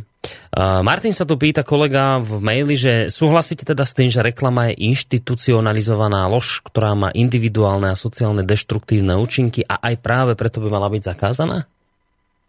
Uh, to je tvrdenie, s ktorým súhlasím z, z veľkej časti, z drvivej časti a to do tej miery, do akej e, reklama nie je informatívna, ale je manipulatívna. A mhm. keďže dnes, žiaľ, drvá väčšina tej reklamy je z drvivej časti uh, manipulatívna a len málo informatívna, tak z takej časti ja s tým súhlasím. Uh-huh. Dobre, tak uh, k reklame toľko to. Ideme teraz uh, sa posunúť ďalej, či ešte Posunieme ostáva? sa ďalej. Dobre, tak poďme ďalej. Posunieme Čo sa ďalej, ďalej robiť? Čas, čas kvapí a chcel som na tieto opatrenia mať len dve relácie, takže... budú poďme... tri, už budú minimálne tri no, relácie. No, Dobre, poďme ďalej. Takže uh, dostávame sa k tej otázke teda, že kto to vlastne manipuluje a prečo. Že, že ten, ten, ten, ten, tá prvá vrstva toho ekosystému nad nami, že skúsme si ju nejako zoradiť, že ako to vlastne, čo to vzniká, že kto to tam vlastne ťahá za tie nitky, dá sa to nejako povedať, že kto s kým je, komu vazalom a tak ďalej, kto komu mm-hmm. slúži. No, dá sa to povedať, ale treba si uvedomiť, že hneď ako si uvedomíte tú manipuláciu, Že, že, že by ste naozaj išli tou cestou, že si to dôsledne všetko, alebo väčšinu toho pouvedomujete, tak vlastne vy zistíte, že väčšina tej manipulácie e, smeruje, tá, tá motivácia smeruje vlastne k tomu, že, že sa nám tu vlastne injektuje nejaká predstava systému, ktorý je vlastne ale extrémny. Poviem príklad, že totiž to, ten problém, pri, problém je v skutočnosti v systéme. My máme systémový problém, totiž to my máme ten problém zadratovaný rovno v tých východiskách, na ktorých sa formuje tá spoločnosť a čo od nej očakávame. E, totiž to, to nie je tak, že demokracia má muchy, lebo ľudia sú chamtiví a už vôbec sa neopraví, len sa to bude zhoršovať. Tu je opačná kauzalita. Ľudia sú chamtiví, lebo máme liberál, liberálno-kapitalistickú demokraciu. Mm-hmm. Ten, e, le, lepšie povedané, my máme demokraciu deformovanú liberálnym kapitalizmom. Ten problém je zadrátovaný rovno v tých slovíčkach liberálny kapitalizmus. A vy keď naozaj si dáte tú námahu a sledujete, že kam sa tie nitky zbiehajú, že čo sa nám tu akoby fokusuje, že v čom sa to zhoduje, tak sa to fokusuje v tom, že vy nemôžete spochybniť liberálny kapitalizmus. Čiže li, liberálny kapitalizmus, to je to, to zlaté tela také? Že, liberálny že... kapitalizmus, hej. Uh-huh. A mhm. teraz si, to, teraz si to trošku rozoberme, o tom som ešte nehovoril, snažím sa z inej strany prísť uh-huh. ku gorile a Godzile. Takže uh, liberálny kapitalizmus, to všetci, ten tretí sektor, to, to, je, to je svetý grál, čo mm. je nedotknutelné, o čom sa nemôže diskutovať, čo sa jasne preukázalo, že, že to je najlepší systém a to je to, že sme tu v cieli a už netreba. Ano, a voľná, cieľ, trhu, voľná ruka trhu, či neviditeľná ruka trhu všetko. Ten cieľ je ten liberálny kapitalizmus. Áno, tak. Čiže keď to preložíme, skúsme si to nejako preložiť, tak e, je to teda tento liberálny, to znamená, že je tu teda akcent na jednotlivca, na individuálne slobody. Že to, to, to, to liberálny to je akože slobodný, čiže sa akcentuje jednotlivec a to dokonca na úkor vlastne skupiny. A je akcent to, to, ten kapitalizmus alebo, alebo ekonomika, hej, to, to je akcent práve na ekonomiku, peniaze, konzum a vonkajší svet, to je akoby to druhé slovičko, ten, ten kapitalizmus. To keď si predložíte, tak ekonomika, za ňou peniaze, za ňou vlastne ten konzum a niečo, že sa máme tu zaoberať vonkajším svetom. Tak si to rozoberme obidva tieto, mm-hmm. obidva tieto, uh, tieto smery, lebo obidva sú totiž to vychýlené z dvoch pólov smerom k jednému. Čiže ten prvý, to, ten akcent na jednotlivca, to je vlastne na osi, že, že ako v tej spoločnosti zohľadníte individualizmus versus uh, Spoločenský so, spoločnosť, uh-huh. čiže v podstate individualizmus versus socializmus. Uh-huh. Uh, je to aj inak povedané, že, že, že keď, keď ja som zameraný vlastne na seba, že na, na individuál, tak som egoista. Hej?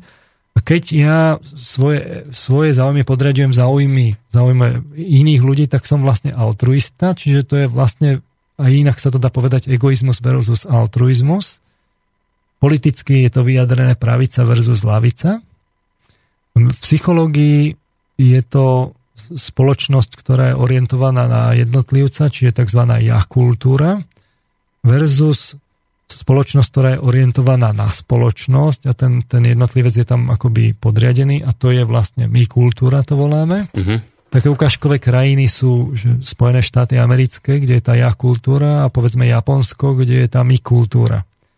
Vidíte to, povedzme, keď je kríza, že je nejak, nejaký krízový stav, takže že ako, ako sa tam ten problém rieši. No tak sa rieši tak, že, že to ten individuál, individuum zoberie do rúk a teraz to tam nejako organizuje a tí ostatní sa musia tak ako, e, tiež priložiť ruku k dielu. Samozrejme to môže mať dobré stránky, zlé stránky. V tom, v tom Japonsku, ja neviem, keď bola tá Fukushima, tak a, bolo vidno, že tam, tam to, bolo, tam my kultúra sa vlastne ukázala. Mm. dá sa to ukázať aj psychologicky, že aj v emóciách, že povedzme Japonci majú emóciu amae, čo my vlastne ani nevieme preložiť, čo to je za emócia, to je nejaká taká sociálna emócia nejakého takého kolektívneho harmonického súznenia s inými. A to my ani nemáme slovíčko, to nám ani nič nehovorí, to je také úplne, že kultúrne, kultúrne je to, tam vidíte ten rozdiel v tej, v tej, v tej kultúre. Uh-huh. A treba si uvedomiť, že my na západe máme to hodnotenie implicitne deformované práve tým individualizmom. Už aj my tu, uh, vidno to napríklad aj na tom, že e, napríklad e, keď, keď Darwin definoval prirodzený výber, tak ten môže fungovať buď teda na e, vlastne na, na egoizme, že, že sa pre, seba presadím, ale môže zrovna tak fungovať aj na kooperácii. Prirodzený výber vám nič nehovorí, že či, budete, že či je lepšia stratégia prežitia egoistická alebo kooperatívna. Niekedy taká, niekedy taká.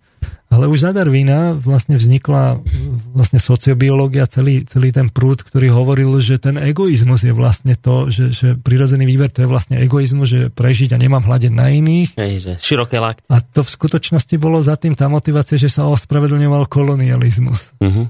Že to vzniklo dokonca tá sociobiológia, to znamená, že to je medzi národmi, že, že, že tu vlastne národy bojujú o prežitie a že ten, kto bude egoistickejší, ten vlastne prežije a to sa vlastne ospravedlňoval kolonializmus.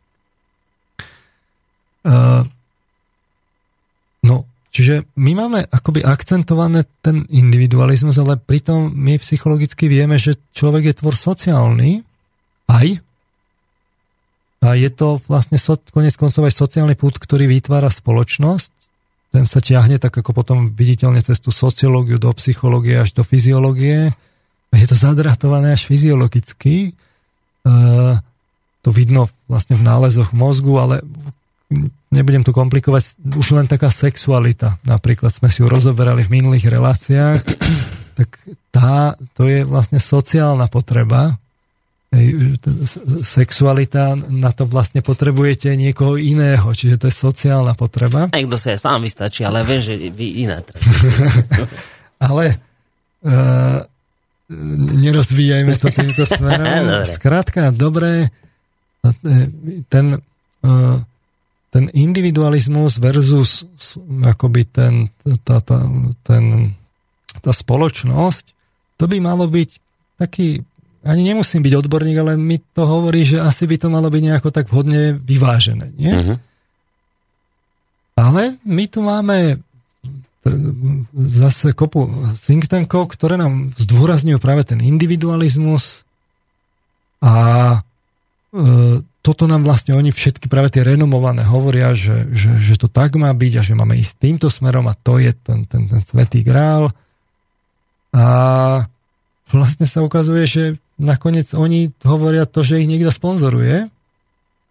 To sme si ukazovali tiež v tých reláciách a že že, že oni sú vlastne akoby špecialisti, ktorí hľadia len na tú jednu oblasť, ja neviem, ekonomickú alebo, alebo sociálnu, ale, ale vlastne v skutočnosti si neuvedomujú, že ako to je zadratované až do biológie, nevidia ten celkový kontext. My tu máme spoločnosť špecialistov a tam sa veľmi ľahko robia takéto potom čári mári kúzla. Mm-hmm.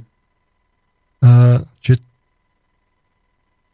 tu je, tu je vlastne si treba uvedomiť, že my, my to máme rovno vo východiskách, že, že my tu máme liberálnu ekonomiku a tá liberálna to je vlastne tá, ktorá zdôrazňuje tú individualitu a tú osobnosť a toto máme my vychýlené. Ale to je to, o čom nemôžete vydiskutovať. Potom z toho samozrejme, že vznikajú ekonomické nerovnováhy, lebo v skutočnosti sa potom čo udeje? Udeje sa to, že ten jednotlivec sa zdôrazňuje, ten, tomu je garantovaný ten, ten, ten egoizmus, tam sa to akoby koncentruje u neho konec koncov ekonomicky, finančne, kapitálovo, vznikajú nerovnováhy na úkor tej spoločnosti, čo vidíme práve, práve teraz, ako to vlastne ako prichádza, že tí bohatí sú čoraz bohatší a bohatší, až sa to vlastne vychyluje. Uh-huh.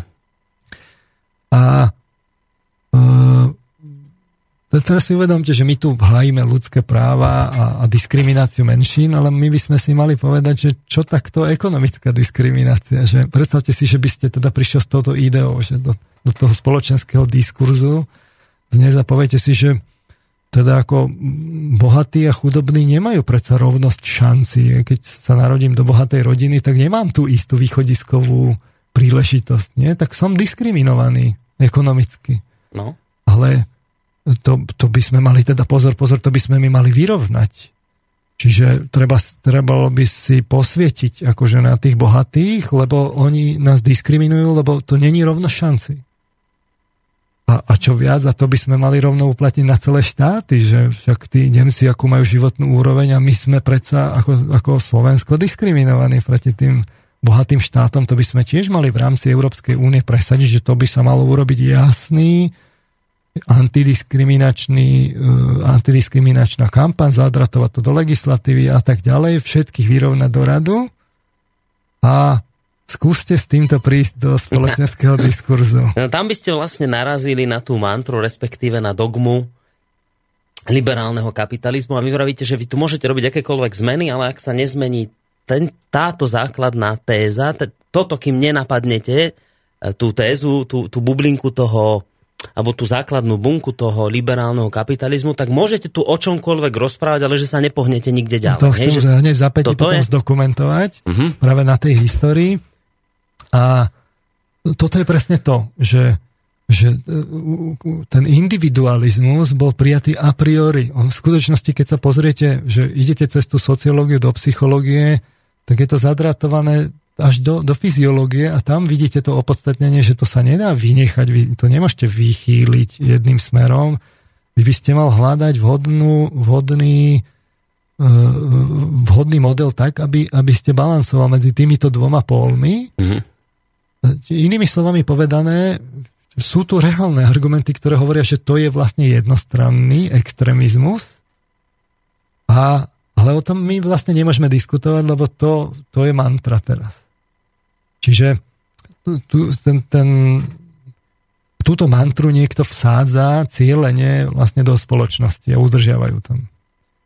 A e, keď niekto povie ten argument, že ja neviem, úspešné sú práve tie modely, no povedzme, že aha, pozrite sa na tie Spojené štáty americké, no tak to je vlastne model, ktorý je nereplikovateľný, lebo je založený na, na vysávaní zdrojov, ľudí, mozgov, e, surovín a tak ďalej. A e, ak niekto povie, že teda Spojené štáty americké sú vzor a to potvrdzuje teda tú, e, tú že, ten, že, že ten individuálny Ehm, ehm, že ten individualizmus založený na ekonomike je ten výťazný, no tak ten v skutočnosti ignoruje práve tie ľudské práva a to celé, lebo to, to, to, to, to by sa ukázalo, ak by sme Spojené štáty americké oprave odrezali od zdrojov a toho vykoristovania a vysávania mozgov a potom, keby to pretrvalo, tak by sme mohli hovoriť, že to je trvalo udržateľný model a má byť mhm. vzorom.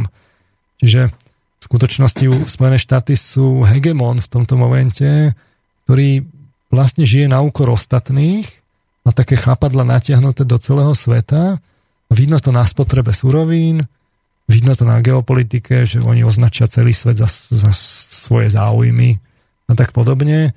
Že to, to nemôžete dávať akoby za, za vzor, za vzor hej. lebo to je v nero, to, ten vzor je len, je, je len jedno takéto ohnisko možné na Zemi, lebo to není možné viac, lebo toľko surovín a... No niekoľko zamegulí by sme to, potrebovali. No veď to. A, a všimnite si, že keď, keď teda toto dáme bokom, tento model, tento hegemonský, tak tie, ktoré tie modely toho kapitalizmu sú úspešné? Práve tie, ktoré zaviedli práve istý sociálny prvok, kde, kde sa hľadala, lebo to nikdy nie je tak, že by nebol ten sociálny prvok vôbec v tej spoločnosti, hmm. ale tie, ktoré hľadali práve tú rovnováhu, tú rovnováhu medzi hmm. tým sociálnym a tým individuálnym, a to sa dostávame povedzme k tým toľko oslavovaným severským krajinám, veď tie práve toto zaviedli, že oni akoby majú ten spoločenský model, kde tú spoločnosť akoby vyzdvihujú a hovoria jednotlivcovi, áno, ty tu máš nejaký priestor, ale na druhej strane je tu nejaký spoločenský záujem a ty si musíš byť vedomý, že musíš časť svojho priestoru podriadiť tomu spoločenskému záujmu a v konečnom dôsledku sa to vyjadri aj finančne a tak ďalej. Uh-huh. Hej, čiže už tuto tiež vidno, že, že, tam, že to východisko je zlé, že to nemôže byť tak extrémne povedané. Druhá vec, druhý ten, čiže čiže čo je cieľom v skutočnosti, ak by sme to chceli do spoločnosti si povedať, že individuálny alebo spoločenský záujem, že, že ktorý, no, no balans, ten, ten balans, ale v konečnom dôsledku je to ko, najlepšie, že kolektív individualít. No toto mm-hmm. je mhm. skutočná úloha Európy, že my sme tu natlačení na malom skúsku veľa národov s rôznymi jazykmi, kultúrami a historickými koreňmi. Každý je nejakým spôsobom ten národ špecifický. A my sme jednoducho odsúdení na to spolupracovať a sklbiť ten individualizmus a kolektivizmus. To súkromné a štátne, to individuálne a sociálne a tak ďalej, hľadať medzi tým to a keď toto Európa nezavedie, tak, alebo nebude hľadať, tak je problém. A Európa v tomto momente vlastne toto nemá dobre, dobre, dobre definované. E,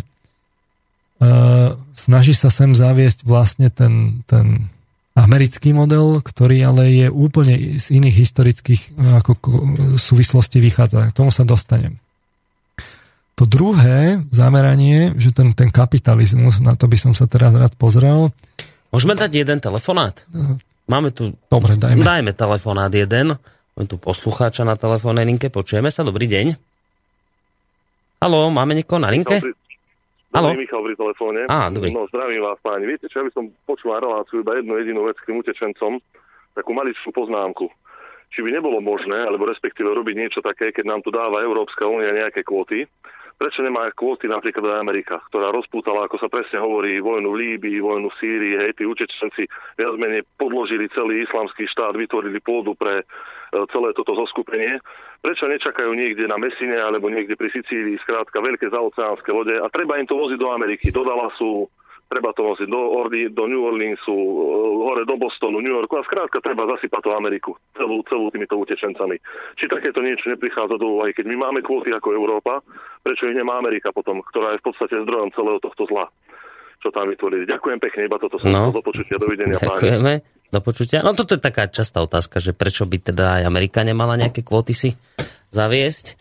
Um, ono je to také ešte, však môžete na to odpovedať, ono je to ešte také zvláštnejšie, že, že napríklad Európa prijala sankcie voči Rusku, teraz kvôli tomu ukrajinskému konfliktu, teraz, že obchod medzi Európou a Ruskom sa prepadlo neviem koľko percent, ale čuduj sa svete, obchod medzi Spojenými štátmi a, a, a, a Ruskom, ten sa zvýšil o niekoľko 12% alebo koľko. Čiže my, my doplácame na to, do čoho nás Amerika dotlačila, ale Amerika na tom uh, zarába.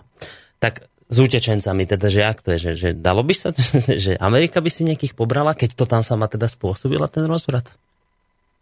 No, to súvisí s tou otázkou, že kto je za tú situáciu v Afrike zodpovedný. Toto by sme si my mali zodpovedať skôr, než budeme kdekoľvek zase na zeme guli zasahovať, tak a zvlášť teda v arabských krajinách, by sme si mali povedať, kto v konkrétnych prípadoch nesie adresne zodpovednosť, konkrétni ľudia, politici, krajiny. Kto nesie tú zodpovednosť? Hm, takúto diskusiu som nepočul.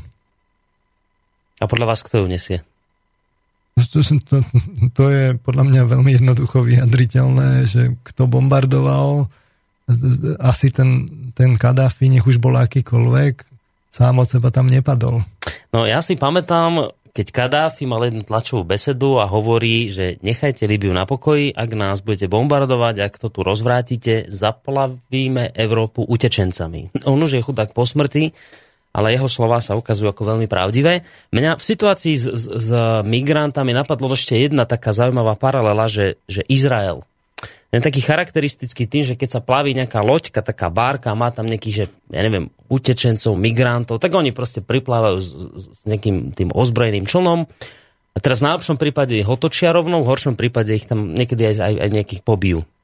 Že, že čo by sa stalo, že keby to takto Európa riešila, podobne ako Izrael, že, že či by bol z toho veľký problém. by sa niečo také, taká podobne paralelná situácia udiala, že čo je dovolené, viete, že všetky zvieratka sú si rovné, ale niektoré sú si rovnejšie, že to, čo je dovolené Izraelu, zrejme by Európskej únii alebo Európe v tomto smere neprešlo, predpokladám. Ale to nechcem navádzať na nejaké takéto samozrejme riešenia, len že je tu taký dvojaký meter. No ale dobre, poďme späť, asi späť k tej našej veci, čo teraz riešime. S tým zameraním na ten vonkajší versus vnútorný svet, to je tiež podobné. že my máme v spoločnosti rovno napísané v, v názve spoločenského systému, že je kapitalistická, čiže tá, tá hodnota je kapitál. Uh,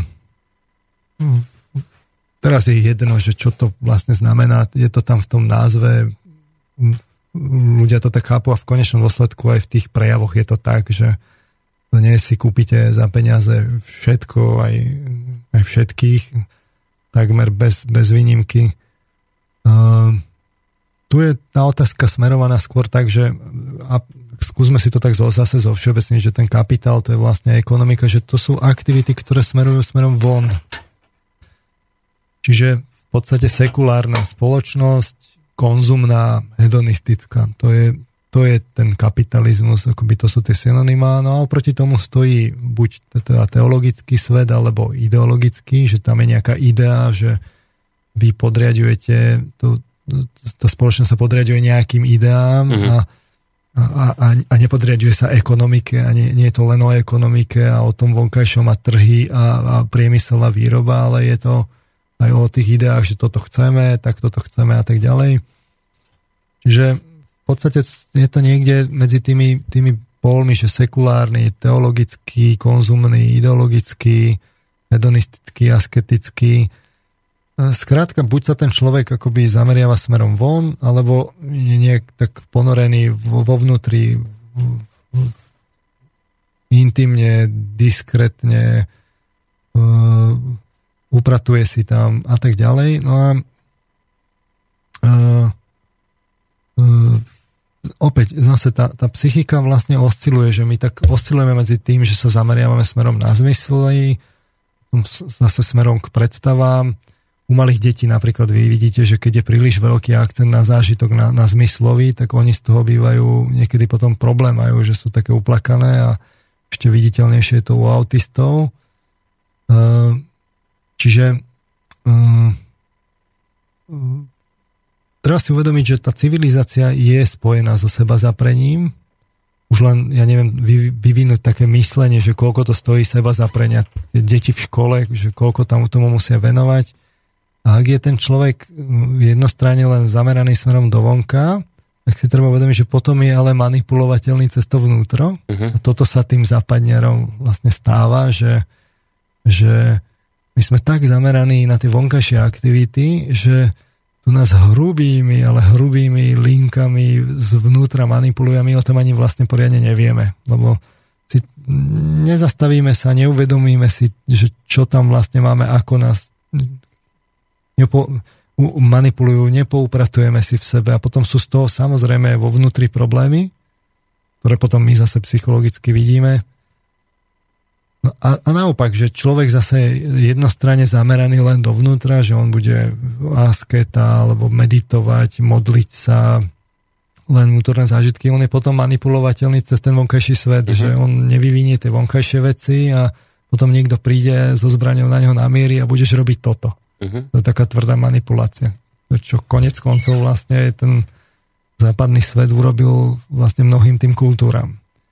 No a uh, opäť si tak treba ujasniť, že tu je akoby ten, tu je tá, ten cieľ spoločenský by mal byť niečo, niečo medzi, nejaký zase balans medzi týmito. E, tá, tá rovnováha medzi nejakým fyzickým materiálnym a tým ideovo-duchovným, nie už si pod tým predstavíte buď teda náboženský, alebo vlastne nejako hodnotovo-humanisticky. Čiže aj pretvárať svet, ale aj pretvárať ho k lepšiemu s nejakou, s nejakou vyššou ideou morálne alebo k Bohu. Skrátka, to by malo ísť ruka v ruke. A, ale my tam máme ten, podstate, keď si to pozrite v tých následkoch, tak my tam máme ten jednostranný ekonomizmus.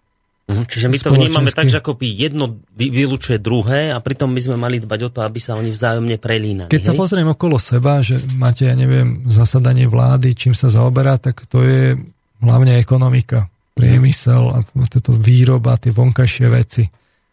Trochu je tam toho, toho vnútorného, že kultúra a, a, a, a podobne, ale to je tak trochu, je to tak na vedľajšej koleji, to sú také podvyživené rezorty, aj vo vede je to tak, že to, čo sa skúma pre ten priemysel, to je, ako, to je potrebné, ale to ostatné, čo o tej spoločnosti, ako by tá spoločnosť a spoločenské vedy, ako ju čo najlepšie zorganizovať, tak to je zase podvyživené. Um, ekonomika, ekonomika, ekonomika, kapitalizmus, kapitalizmus, kapitalizmus. Potom tí ľudia vo vnútri sú vlastne tak vychýlení smerom k tomu vonkajšiemu, potom vo vnútri tam majú neporiadok, majú problém a sú prázdni vlastne tí západniari, tak nevedie poriadne o sebe, že čo tam vlastne majú. Mm. Sú nezorientovaní, nepoupratovaní, zmysel hľadajú a nevedia ho nájsť a tak ďalej. Majú pocit takého síce na jednej strane za, života plného zážitkov, ale na druhej strane nevedia, či to je dobré alebo nie, majú krízy všelijaké a tak ďalej. A opäť to je tak, že niečo by tam malo byť fakt vybalansované, ale to by aj tá spoločnosť mala byť vybalansovaná, lenže my máme, my máme ten, ten liberálny kapitalizmus. A tým pádom to by sme si aj mohli ako preložiť, tak ako, že parafrázovať, tak trošku to pritiahnem za vlasy, ale v podstate liberálny kapitalizmus, to je synonymum toho, to je, poviem vám to psychologicky, to je egoistický konzum. Čiže kúpite si fakt všetko a všetkých a tá hodnota je v konečnom dôsledku ten kapitál, tie peniaze a je to zamerané na, na, na čo? No na to, aby som si užil hedonizmus, zážitok, slasť a egoisticky, individuálne. Mm. A teraz otázka je, že ako toto vzniklo. Ako toto vzniklo a tam by som sa už dostal vlastne k podstate tej, tej, toho upratovania, lebo keď, keď si toto ujasníte, že tuto je to vychýlené, tak vám začne, začne sa vám ukazovať, že ako je to v tom, v tom, v tých, v tých horných vrstvách, v, tej, v, tej, v, tej, v, tom ekosystéme nad nami. No že... mali by sme mi to pomenovať, ale vidím, že mne tu poslucháč nejaký veľmi intenzívne, intenzívne, ale intenzívne vyvoláva, tak ja ho zodvihnem. Dobre, zodvihneme a uvidíme, aká otázka zaznie. Príjemný, dobrý podvečer. Dobrý podvečer. Uh, dobrý večer. Nebudem dlho zdržovať, len uh, tá poznámka pána Marmana o tom, že aká, aký, ak, aký typ ekonomiky má, majú Spojené štáty, a okrem toho ešte vlastne tá téma, ktorú ste už skoro zoberali o tých uh, utečencoch a o tom páse okolo Európy, tak uh, to ma primalo k tomu, že vlastne uh, by som chcel vám povedať jednu vec. Uh, dnes ráno som, uh, som, som zapojil do jednej diskuzie na internete. Už neviem presne, aká presná téma bola, ale išlo, uh, ide o to, že Uh, Spojené, štáty vlastne, ako pán Marlan hovoril, vlastne uh, majú ekonomiku, ktorá je založená na tom, že si rieši svoje problémy na úkor iných národov, teda tak môžem povedať. No a, a vieme, že vlastne, že má obrovský dlh. Čítal som jeden článok, že okolo 17 miliard má dlh. No a že potrebuje si vyriešiť uh, tento problém. A že chce to vyriešiť vlastne na úkor Európy. A dá sa to iba tak, že vlastne Európu odstríne od Ruska a naviaže na seba. Je vlastne, na to slúžila vlastne tá Ukrajina. A e, tým, že vlastne sa upne Európa na Spojené štáty, tak vlastne ľahšie jej prejde uzatvorenie tej dohody, TTIP aj tých ďalších, ktoré vlastne teraz sa snaží dohodnúť s Európou. No a E, vlastne do toho zapadá aj ten problém s utečencami, lebo vlastne e, Amerika nepotrebuje silnú Európu. Lebo silná Európa e, by skôr vyvážala ako dovážala. Keď oslabená Európa, oslabená konfliktami s vnútornými utečencami, pristahovalcami teda, tak skôr vlastne bude zapadať do tej stratégie, že Amerika vlastne tu bude jak vám povedať, No, ale, ale rozumieme, čo chcete povedať, áno, že dominovať nejakým spôsobom. No. A otázka teda? Uh, no, nie, to bolo vlastne konštatovanie. Ja, čak, tak, vlastne, takúto analýzu to, čo pán Mana hovoril, že vlastne to zapadá jedno druhé do seba, mm. že vlastne taká mozaika sa vytvorí. Že vlastne to, to, že vlastne tu sa manipulujú, vlastne na všetkých frontoch sa tu manipuluje, hej, tak vlastne je dôležité, že kto je za tým, za tou manipuláciou, mm. ako hovorím. No a, a vlastne, keď sa vlastne toto odhalí, tak uh, sa proti tomu dá ľahšie bojovať. Ne? A vlastne toto je jeden predpoklad, že, alebo teda jedna, jedna taká teória, že vlastne kto je za tým všetkým. Mm-hmm. No dobre, no, ďakujeme za túto vašu analýzu, celkom myslím aj trefnú a zaujímavú. Majte sa pekne do počutia. Chcete k tomu sa, pán Marman, nejak trochu vyjadriť, či ideme k tej otázke, ktorú ste nastolili pred telefonátom, že ako toto celé teda vzniklo? No je tu regulárna otázka, nie 17 miliard, ale už vlastne 18 triliónov. Ako chcú Spojené štáty americké splatiť svoj dlh? To je otázka za milión, keď všetci vedia, že ten dlh je nesplatiteľný.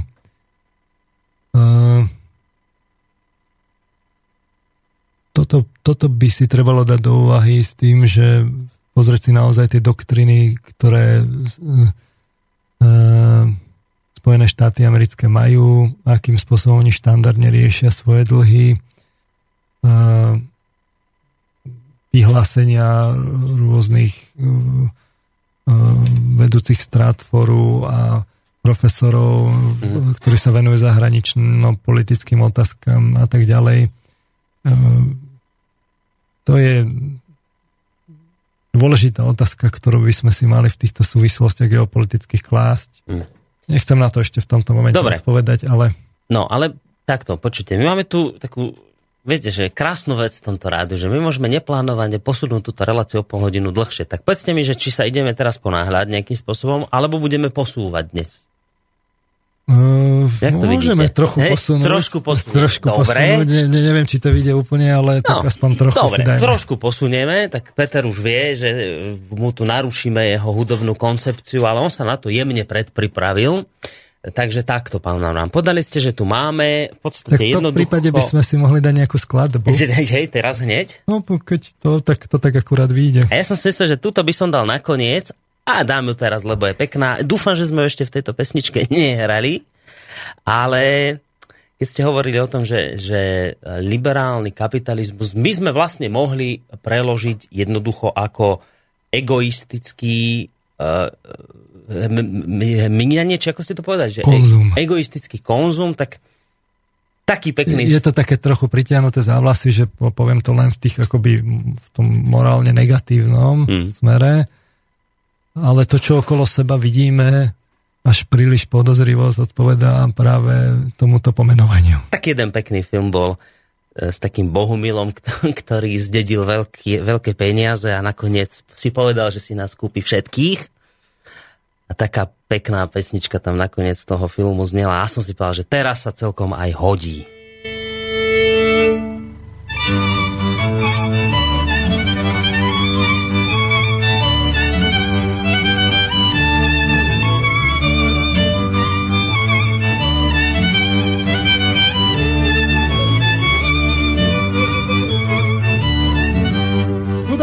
Žebráci holota, zapomenutá je uplota, ale ja kapsu mám bohatú, dolary obracám lopatu.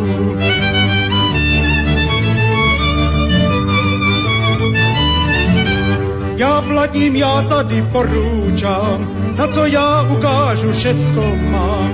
Všetci sa klaňajú, skákajú, jak moje dolary zahrajú.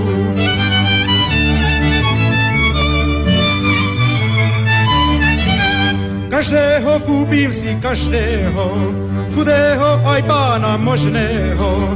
Nebe s hviezdama, slúko nad nama, kúpim si aj Boha samého. Nebe s hviezdama, slúko nad nama, kúpim si aj Boha samého.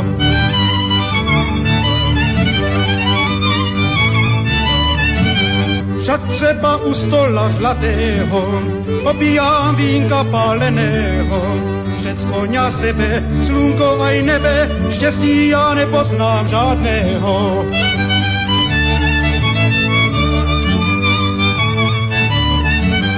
Už slyším andělů chorály, svatý Petr stojí u brány.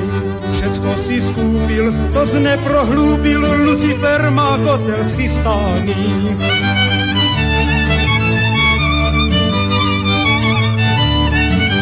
Tak jsem si já koupil celý svět. Nebylo nic, co bych nesměl mět. Dolar poslední, Lucifer černý, na tebe já neměl jsem zapomnět.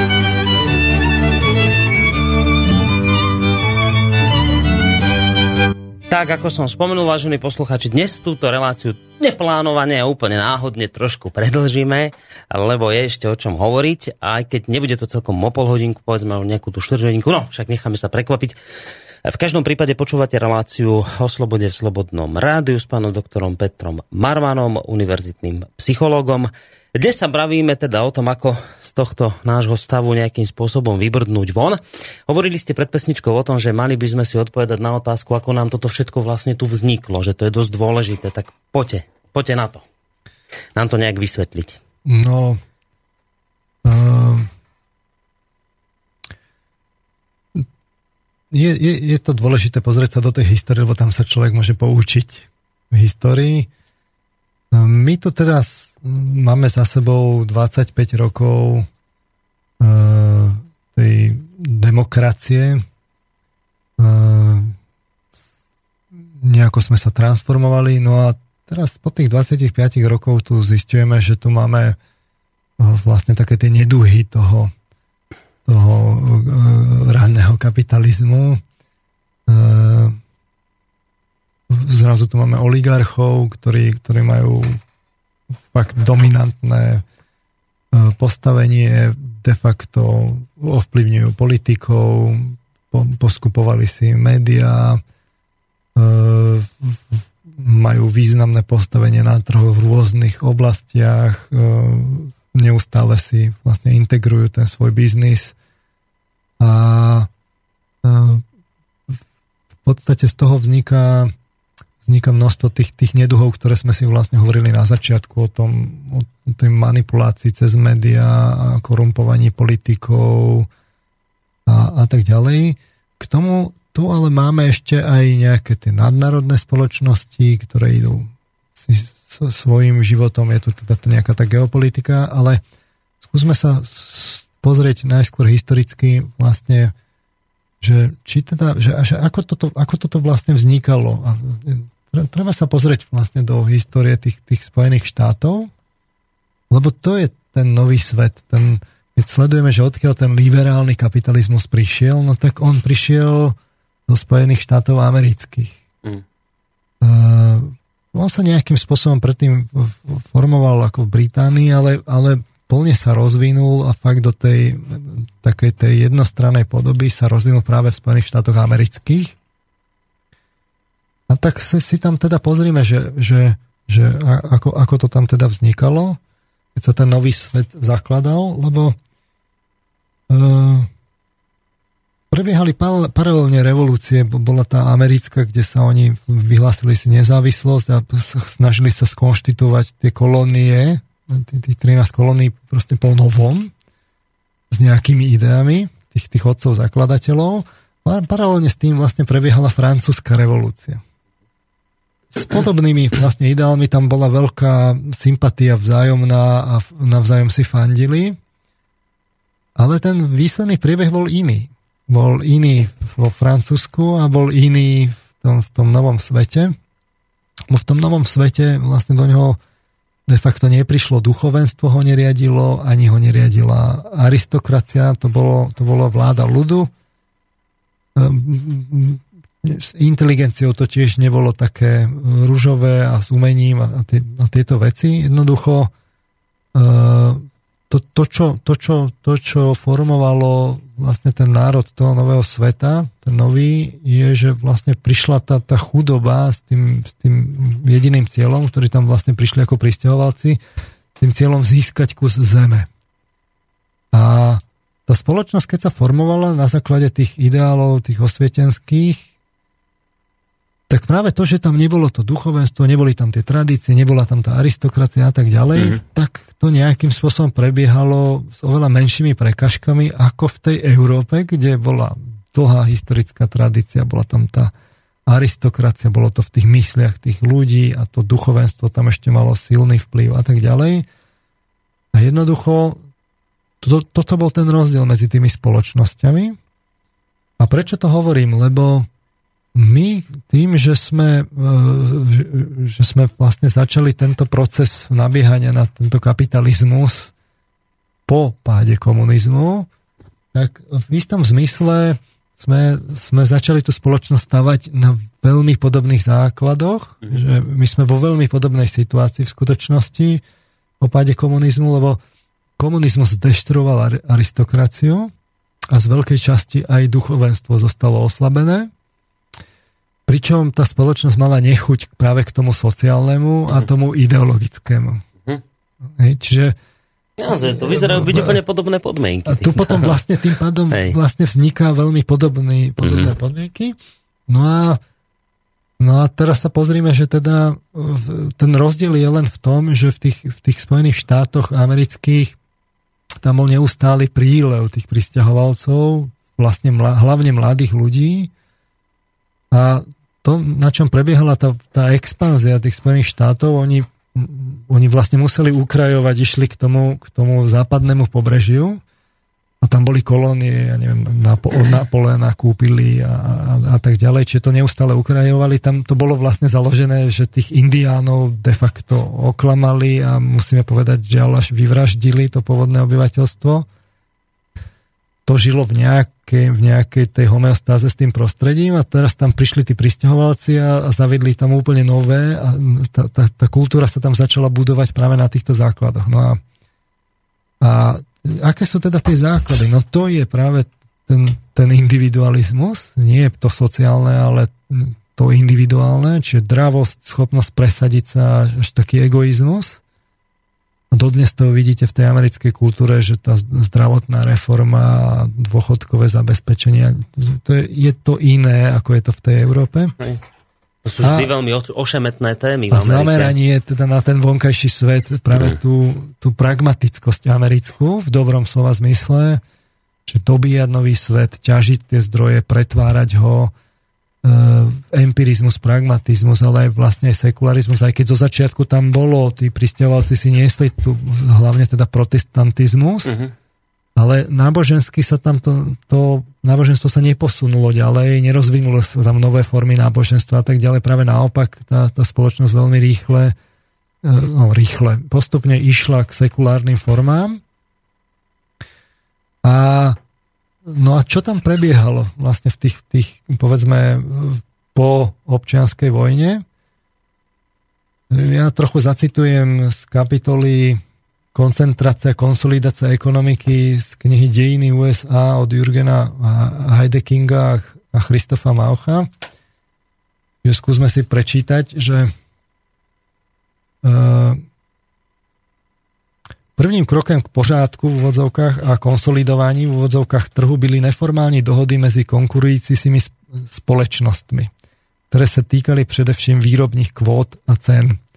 Takové kartely sa ale prokázali byť extrémne náchylné ke krizi a byli navíc roku 1887 uh, kongresem v rámci zákona o mezistátním obchodu zakázány ako prekážky v soutěži. Mezi tím však již podnikatele jako John D. Rockefeller a Gustavus Swift objevili vhodnější organizační formy. Přitom využili právní formu trustu, která dovolovala podřídit centrálnímu managementu více společností. Další vývoj trustu představovala zastřeš, zastřešující společnost, do kterého mohli vlastníci podílů zúčastněných společností vložit jimi vlastněné akcie. Předpoklad vytvořil parlament New Jersey, když v roku 1888 udělil povolení v New Jersey zapsaným společnostem získat vlastnictví v ostatních státech. Pomocí sloučení se nyní podařilo združit celé výrobní oblasti, jako například zpracování ropy, v zátvorke horizontální integrace, nebo kontrolovať jedné jedno odvetví hospodárství v celku od dobývání nerastných surovín až po prodej koncového produktu v zátvorke vertikální integrace.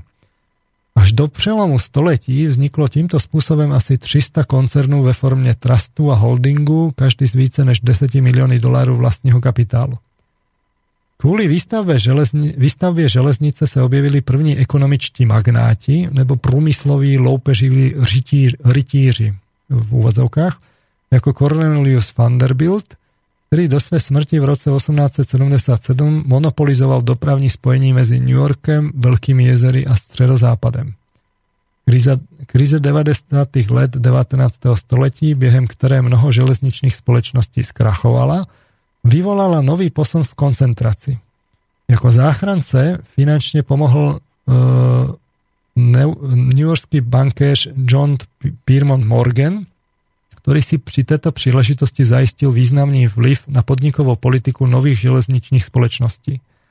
Bankovní dům Morgan and Company se stal vtelením úsilí o moc finanční elity na New Yorkské Wall Street, která přes své zmocněnce v představenstvách, v představenstvech mnoha společností a přes své dobré politické vztahy spolu určovala celkové ekonomické dění železářském a ocelářském průmyslu dominoval Andrew Carnegie, který imigroval ve 13 letech ze Skotska a vydělal si své první peníze jako pomocný dělník v textilní fabrice. V roce 1901 prodal svou společnost Carnegie Steel za tehdy nepředstavitelně vysokou sumu 492 milionů dolarů Morganovi, který tento podnik spojil s ostatními ocelářskými podniky v první miliardový koncern United States Steel Corporation. Také vzhľadom k počtu 168 tisíc zamestnancov postoupila táto spoločnosť do nové ekonomické dimenzie. Z výnosu, ktoré Carnegie svoj podnik nabil, si sám ponechal 225 miliónov dolarov, zbytek dostali jeho manažéri. Podnikovou roli ako Carnegie v železárském a ocelářském průmyslu hráli John D. Rockefeller v naftovém průmyslu, Standard Oil of New Jersey – Gustavu Swift masovém a potravinářském průmyslu. V elektrické branži položili George Westinghouse, Thomas Edison a Alexander G. Bell svými vynálezy základy tří mocných koncertů, eh, koncernů. Westinghouse Electric, General Electric a American Telephone and Telegraph, čiže NTAT. Protože tehdy elektřina vystřídala petrolej jako zdroj osvětlení, zdálo se, že ropa ztrácí význam. O nece později se ale stalo černé zlato základní látkou chemického průmyslu, ve kterém udávala tón hugenotská rodina Dupont de Nemours z Delaware eh, a stalo se, výcho, eh, stalo se výchozí látkou benzínu, který získal v začínajícím automobilovém věku. V roce 1903 založil Henry Ford svou motor company v Detroitu největší význam. Ehm, podnikatele od Vanderbilda přes Morgana po Forda jednali podle zásad spořivosti, efektivnosti a centralizovaného managementu a spojili organizační talent a důmysl, důmysl s chytrostí a rozhodnou občas bezohlednou tvrdostí v obchodním životě. Patriarchální protiodbořářské zaměření těchto reprezentantů průmyslové generace zakladatelů Spojených států amerických bylo stejně tak typické jako jejich přání zvětšnit vlastní jméno filantropickým angažmá nebo umělecko vzdělávaním mecenářstvím. Umělecko-vědeckým mecenářstvím. O tom svědčí ještě dnes mimo jiné Morganova knihovna v New Yorku, Vanderbiltova univerzita v Nashville v Tennessee, Carnegieho nadace pro mezinárodní mír, Rockefellerova nadace a Fordova nadace. Uh, čiže uh, um, Ehm, čo, čo som tým chcel povedať? Vlastne, že tie, tie, tie, to, čo sme si my nazývali, tá, tá dinosaurizácia toho priemyslu, hmm. kde, kde sa vám koncentruje vlastne tá moc, že vy keď, vy keď e, príliš to posadíte vlastne na tú, na tú individuálnu, príliš na ten individualizmus a ne, nedáte tam dobré e, vyvažovacie mechanizmy, mechanizmy smerom k tomu, k tomu spoločenskému aspektu, Hej. Tak sa vám začnú diať nerovnováhy v tej spoločnosti. Začne vám vlastne taký ten dravý kapitalizmus, ktorý koncentruje e, koncentruje, koncentruje, koncentruje, vzniknú vám takíto e, žraloci najskôr, najskôr v jednotlivých o, odvetviach, potom sa začnú spájať odvetvia, začnú vznikať také tie, tie monopolizačné praktiky, začnú vám vznikať trusty, až vám nakoniec začne vznikať finančný priemysel, ako teda finančné odvetvie, Mhm. kde už potom to je vlastne o tom, že vy vstupujete z hora do tých jednotlivých, eh, do tých jednotlivých eh, koncernov a korporácií. Vlastne vy ako bežný občan vidíte zo spodu v tej svojej z toho ekosystému tej korporácie, ale vlastne nevidíte tam tých vlastníkov vzadu, lebo to potom, keď príde neviem, Wall Street a finančné inštitúcie a finančné nástroje, tak vlastne to je dynamický systém a vy vlastne potom sa stratíte v tej splete a neviete, že Hej. koľko sa vlastne ako skoncentrovalo a kto ťahá vlastne tie nítky a akú veľkú moc má. A v podobnom prostredí s, podobnou, s podobným akcentom, čiže liberálna ekonomika, nám vlastne vzniká veľmi podobné, po- podobné výsledky dnes. Čiže to, keď my hovoríme, že gorila, no tak to, toto, je, toto je vlastne americká gorila. Že toto vznikalo tiež, lebo to je priamo v tých základoch tých východisk. Mhm. Že eh, keď my sa teraz ťažujeme, že, že, že, že gorila a že teraz ten, ten, ten aktivizmus a tak ďalej, si treba uvedomiť, že my máme priamo ten, tú, tú jednostrannosť tej filozofii v tých východiskách Mhm. a keď toto neopravíme, tak to bojujeme vlastne s drakom, ktorému keď oceknete jednu hlavu, tak mu hneď narastú ďalšie dve. Jasné, rozumiem. Čiže, čiže kľúčový problém je liberálny kapitalizmus. Tam je to všetko, akoby tam je to zakodované a z toho vám vyrastá všetko. Jednostranný liberálny kapitalizmus a to je ten problém. Mhm. Lenže No a preto je to mantra, na ktorú sa nesmie siahnuť. A preto o to ktorej ma- sa nediskutuje. Preto je to mantra, na ktorú sa nesmie siahnuť, ale tam to je...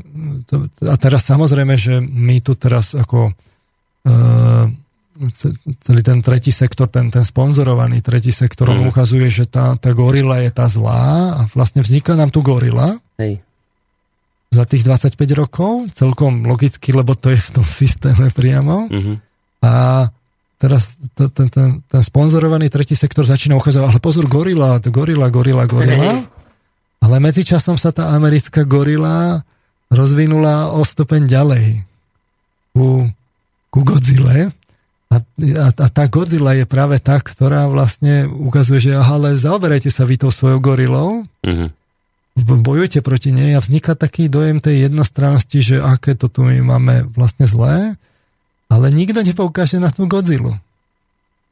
A e, o tom by som chcel vlastne povedať ešte na budúce, lebo z toho, z týchto dvoch, akoby, my tu máme teda, keď, keď hovoríme o tej občianskej spoločnosti, tak eh, čo je teda hlavný problém? Akože, keby som pozrel do tých médií, tak čo je hlavný problém tej občianskej spoločnosti dnes? No povedia, že gorila, že to keby nebola gorila, tak by, tak by tu bolo sveta žiť.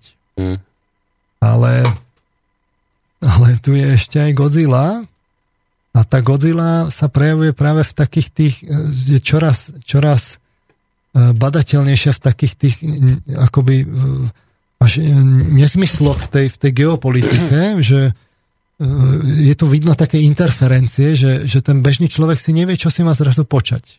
Hej. A, a ešte ma, mi napadlo, že, že, že vlastne tá gorila, tá je, tá naša gorila, že to bola dopredu jasná vec, že vy keď idete podľa toho, toho vzorca e, liberálneho kapitalizmu, tak vy sa skôr alebo neskôr musíte dopracovať ku gorile. A je to zvláštne, že tie neziskové organizácie, ktoré sú financované práve gorilými mužmi, kritizujú gorilu, a, ale sami sa vlastne na tom podielajú tým, že obhajujú ten vzorec liberálneho kapitalizmu, nie? Čiže to je také zaciklené, taký problém, že oni kritizujú niečo, na čom sami žijú. No, a z čoho profitujú. Toto by som rád chcel, toto by som rád vysvetlil v tej, v tej budúcej relácii, ten vzťah medzi gorilou a Godzillou, Mhm. lebo na jednej strane je to práve Godzilla, ktorá podporuje vlastne ten, ten liberálny kapitalizmus, lebo jej to vyhovuje v tej hegemonii a kolonizácii. Ale keď tam vznikne, začne vznikať vlastne nejaká miestna gorila, ktorá ale môže z historických dôvodov alebo inak si povedať, že ale oni chcú, chcú si manažovať ten štát vo vlastnej režii. Prečo by mali všetky zisky odtiaľ tiec niekam do zahraničia? Tak potom vzniká pnutie, kde, tu, kde tá Godzilla musí tú gorilu začať upratovať. No, vyzerá to na zaujímavú reláciu o dva týždne. O dva týždne. Takže ďakujem vám veľmi pekne, pán Marman, za tie všetky informácie, s ktorými ste sa dnes podelili s našimi poslucháčmi a ostáva mi už len popriať vám šťastnú cestu naspäť do hlavného mesta. E, ďakujem poslucháčom za pozornosť a teším sa e, o tie dva týždne. Tak, majte sa pekne, do počutia. Do počutia. Uh, vážení poslucháči, to bol teda pán doktor Peter Manman z Bratislavy, univerzitný psychológ. Nemôžem podať odkiaľ. Ale čo chcem povedať, že budeme sa počuť opäť o dva týždne s ním, budeme v tejto téme pokračovať ďalej.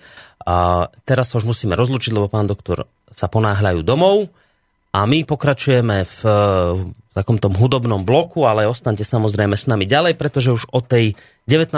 hodine 30. minúte by sme tu mali opäť privítať zaujímavých hostí. Jednak tu bude pán doktor Ludvík Nábielek v relácii Opony a spolu s ním príde osobne do Slobodného vysielača aj iste vám známy politolog Eduard Chmelár a budeme sa rozprávať o aktivite Zjednotený zamier. Majte sa pekne do počutia, lúči sa s vami v tejto chvíli aj Boris Koroni, ale my sa počuť ešte budeme.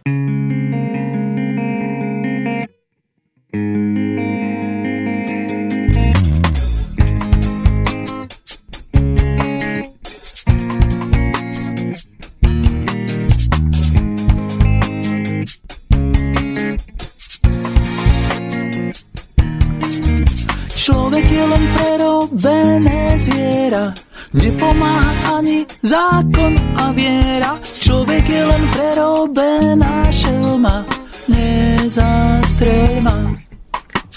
Keď muži lovia ženy, tak ženy lovia love. Nakoniec sa požerú, v prírode zaznič nové. Jeden sa jak had plazí, druhý je zasa pes a chameleon kvázi kvázi. Vždy to bolo ako dnes. Človek je len prerobené zviera, nepomáha ani zákon a viera. Človek je len prerobená šelma, nezastrel ma.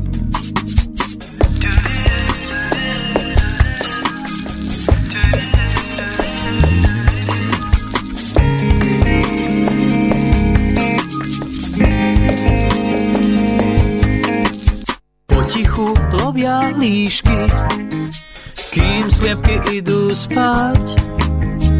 A na to čumia ovce, dokola postý krát. Nad nami krúžia supy a smejú sa hyeny. A v štrsom len trčia zadky, to už nikto nezmení. Človek je len prerobené zviera, nepomáha ani zákon a viera. Človek je len prerobená šelma, nezastrel ma. Jemne ti zahryznem dole do svedomia.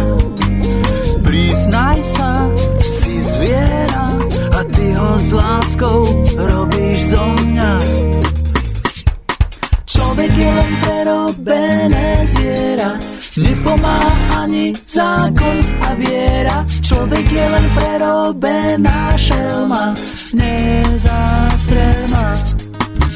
Človek je len prerobené zviera, nepomáha ani zákon a viera. Človek je len prerobená šelma, nezastrel ma.